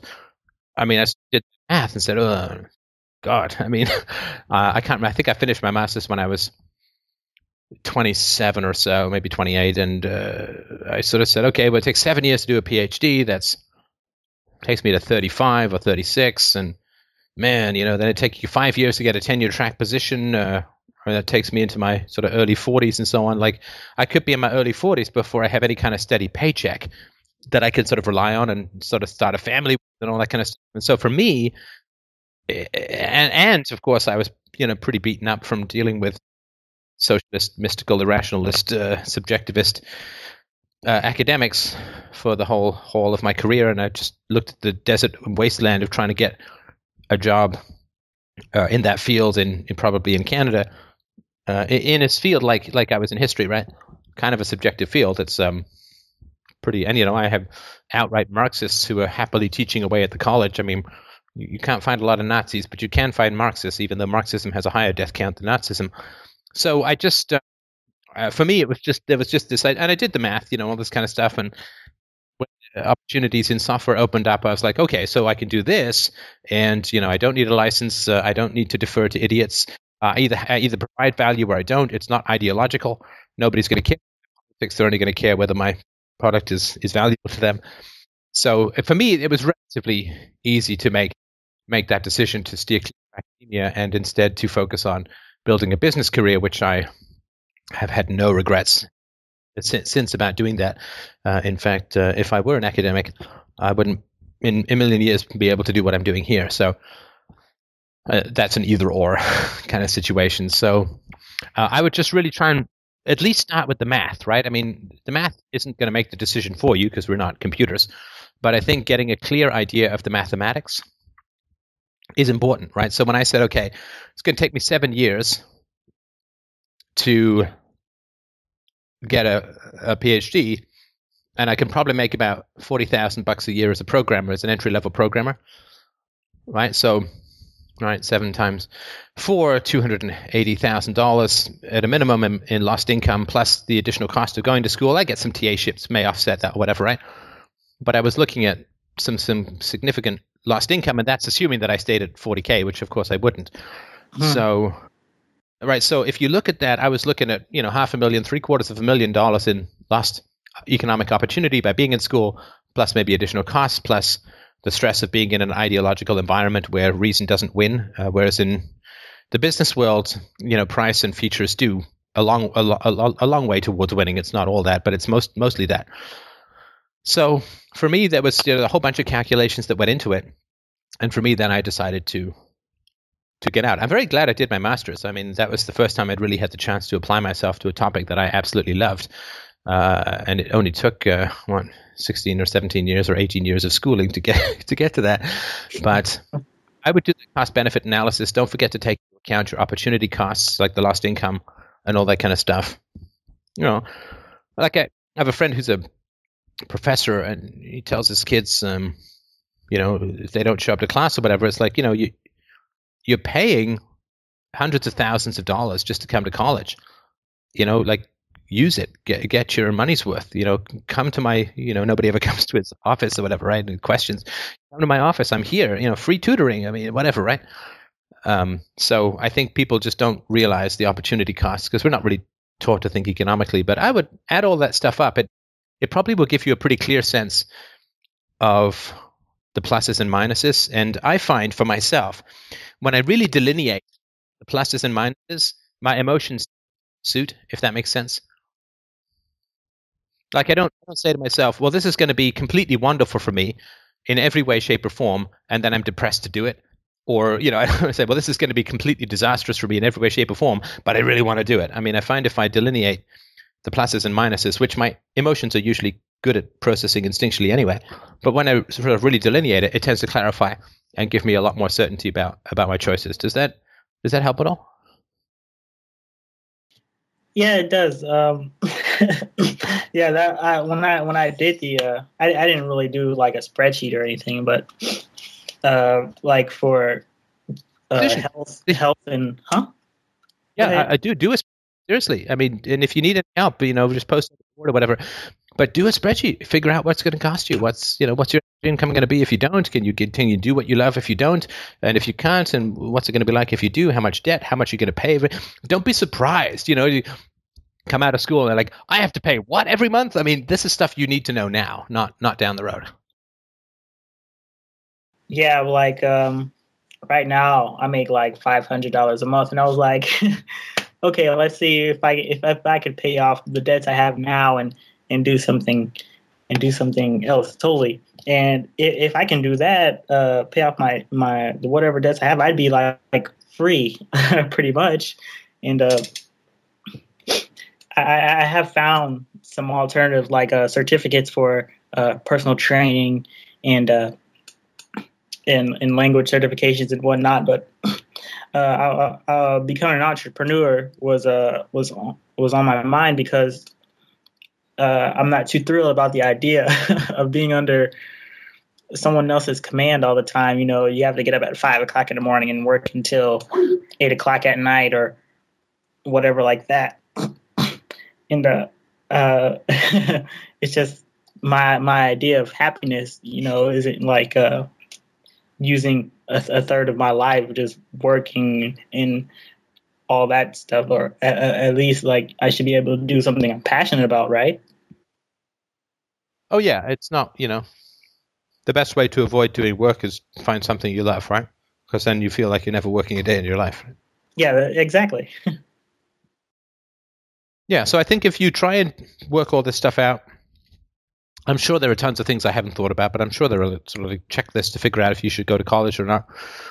Because even if you make more with the degree, you still have to factor in the um, I mean, the cost of paying off the debt may make those things more equal. As more people go to college, of course, the college degree becomes less worthwhile, and way too many people are going to college. I mean, I don't even know why we have such a thing as college anymore. I mean, it's just nonsense. There's so many learning opportunities available to people. What we should have is exams to see whether you know something or not. Who cares how you learned it? But the idea you've got to go through this course. Of, I mean, it's all. I mean, it, like everything else the government touches, it just gets frozen in time, right? So the government sort of really got heavily involved in universities 100 or so years ago. And hey, guess what? They've still managed to stay pretty much the same for the last 100 years, much like public schools and so on. So, yeah, it's, it's you, you also might want to watch um, a film called The Great College Conspiracy, uh, which I think Oh, lays yeah, I out. have. the I have watched that. Uh, just for those who haven't heard it, it lays the case out against college. I don't know how accurate it is. I just had to sort of look at it, but it's something to look at. But I think it comes down to, you know, do the numbers. So whatever you're going to do, at least based on the best available information, right? So look up the average wages for what it is you want to do with or without a degree in your neighborhood or wherever you want to live. And do the numbers of what you're going to owe. Look at your tax base, your after tax income is kind of stuff, and just figure out what you want to do, and then figure out what's the cost of being that much in debt when you graduate. I mean, that that's in your head, right? It, it, it makes your opportunities fewer. You might have to take jobs that you wouldn't otherwise take because you got to pay this debt off, right? Um, you might have to postpone entrepreneurship because you have to pay this debt off. I mean, there's lots of things that are going to happen that are going to diminish your freedom as a result of taking on debt. What's that worth to you? Who knows, right? So get the numbers as clearly as possible. The other thing to do as well is if there's somebody in the field that you admire or you respect, call them up.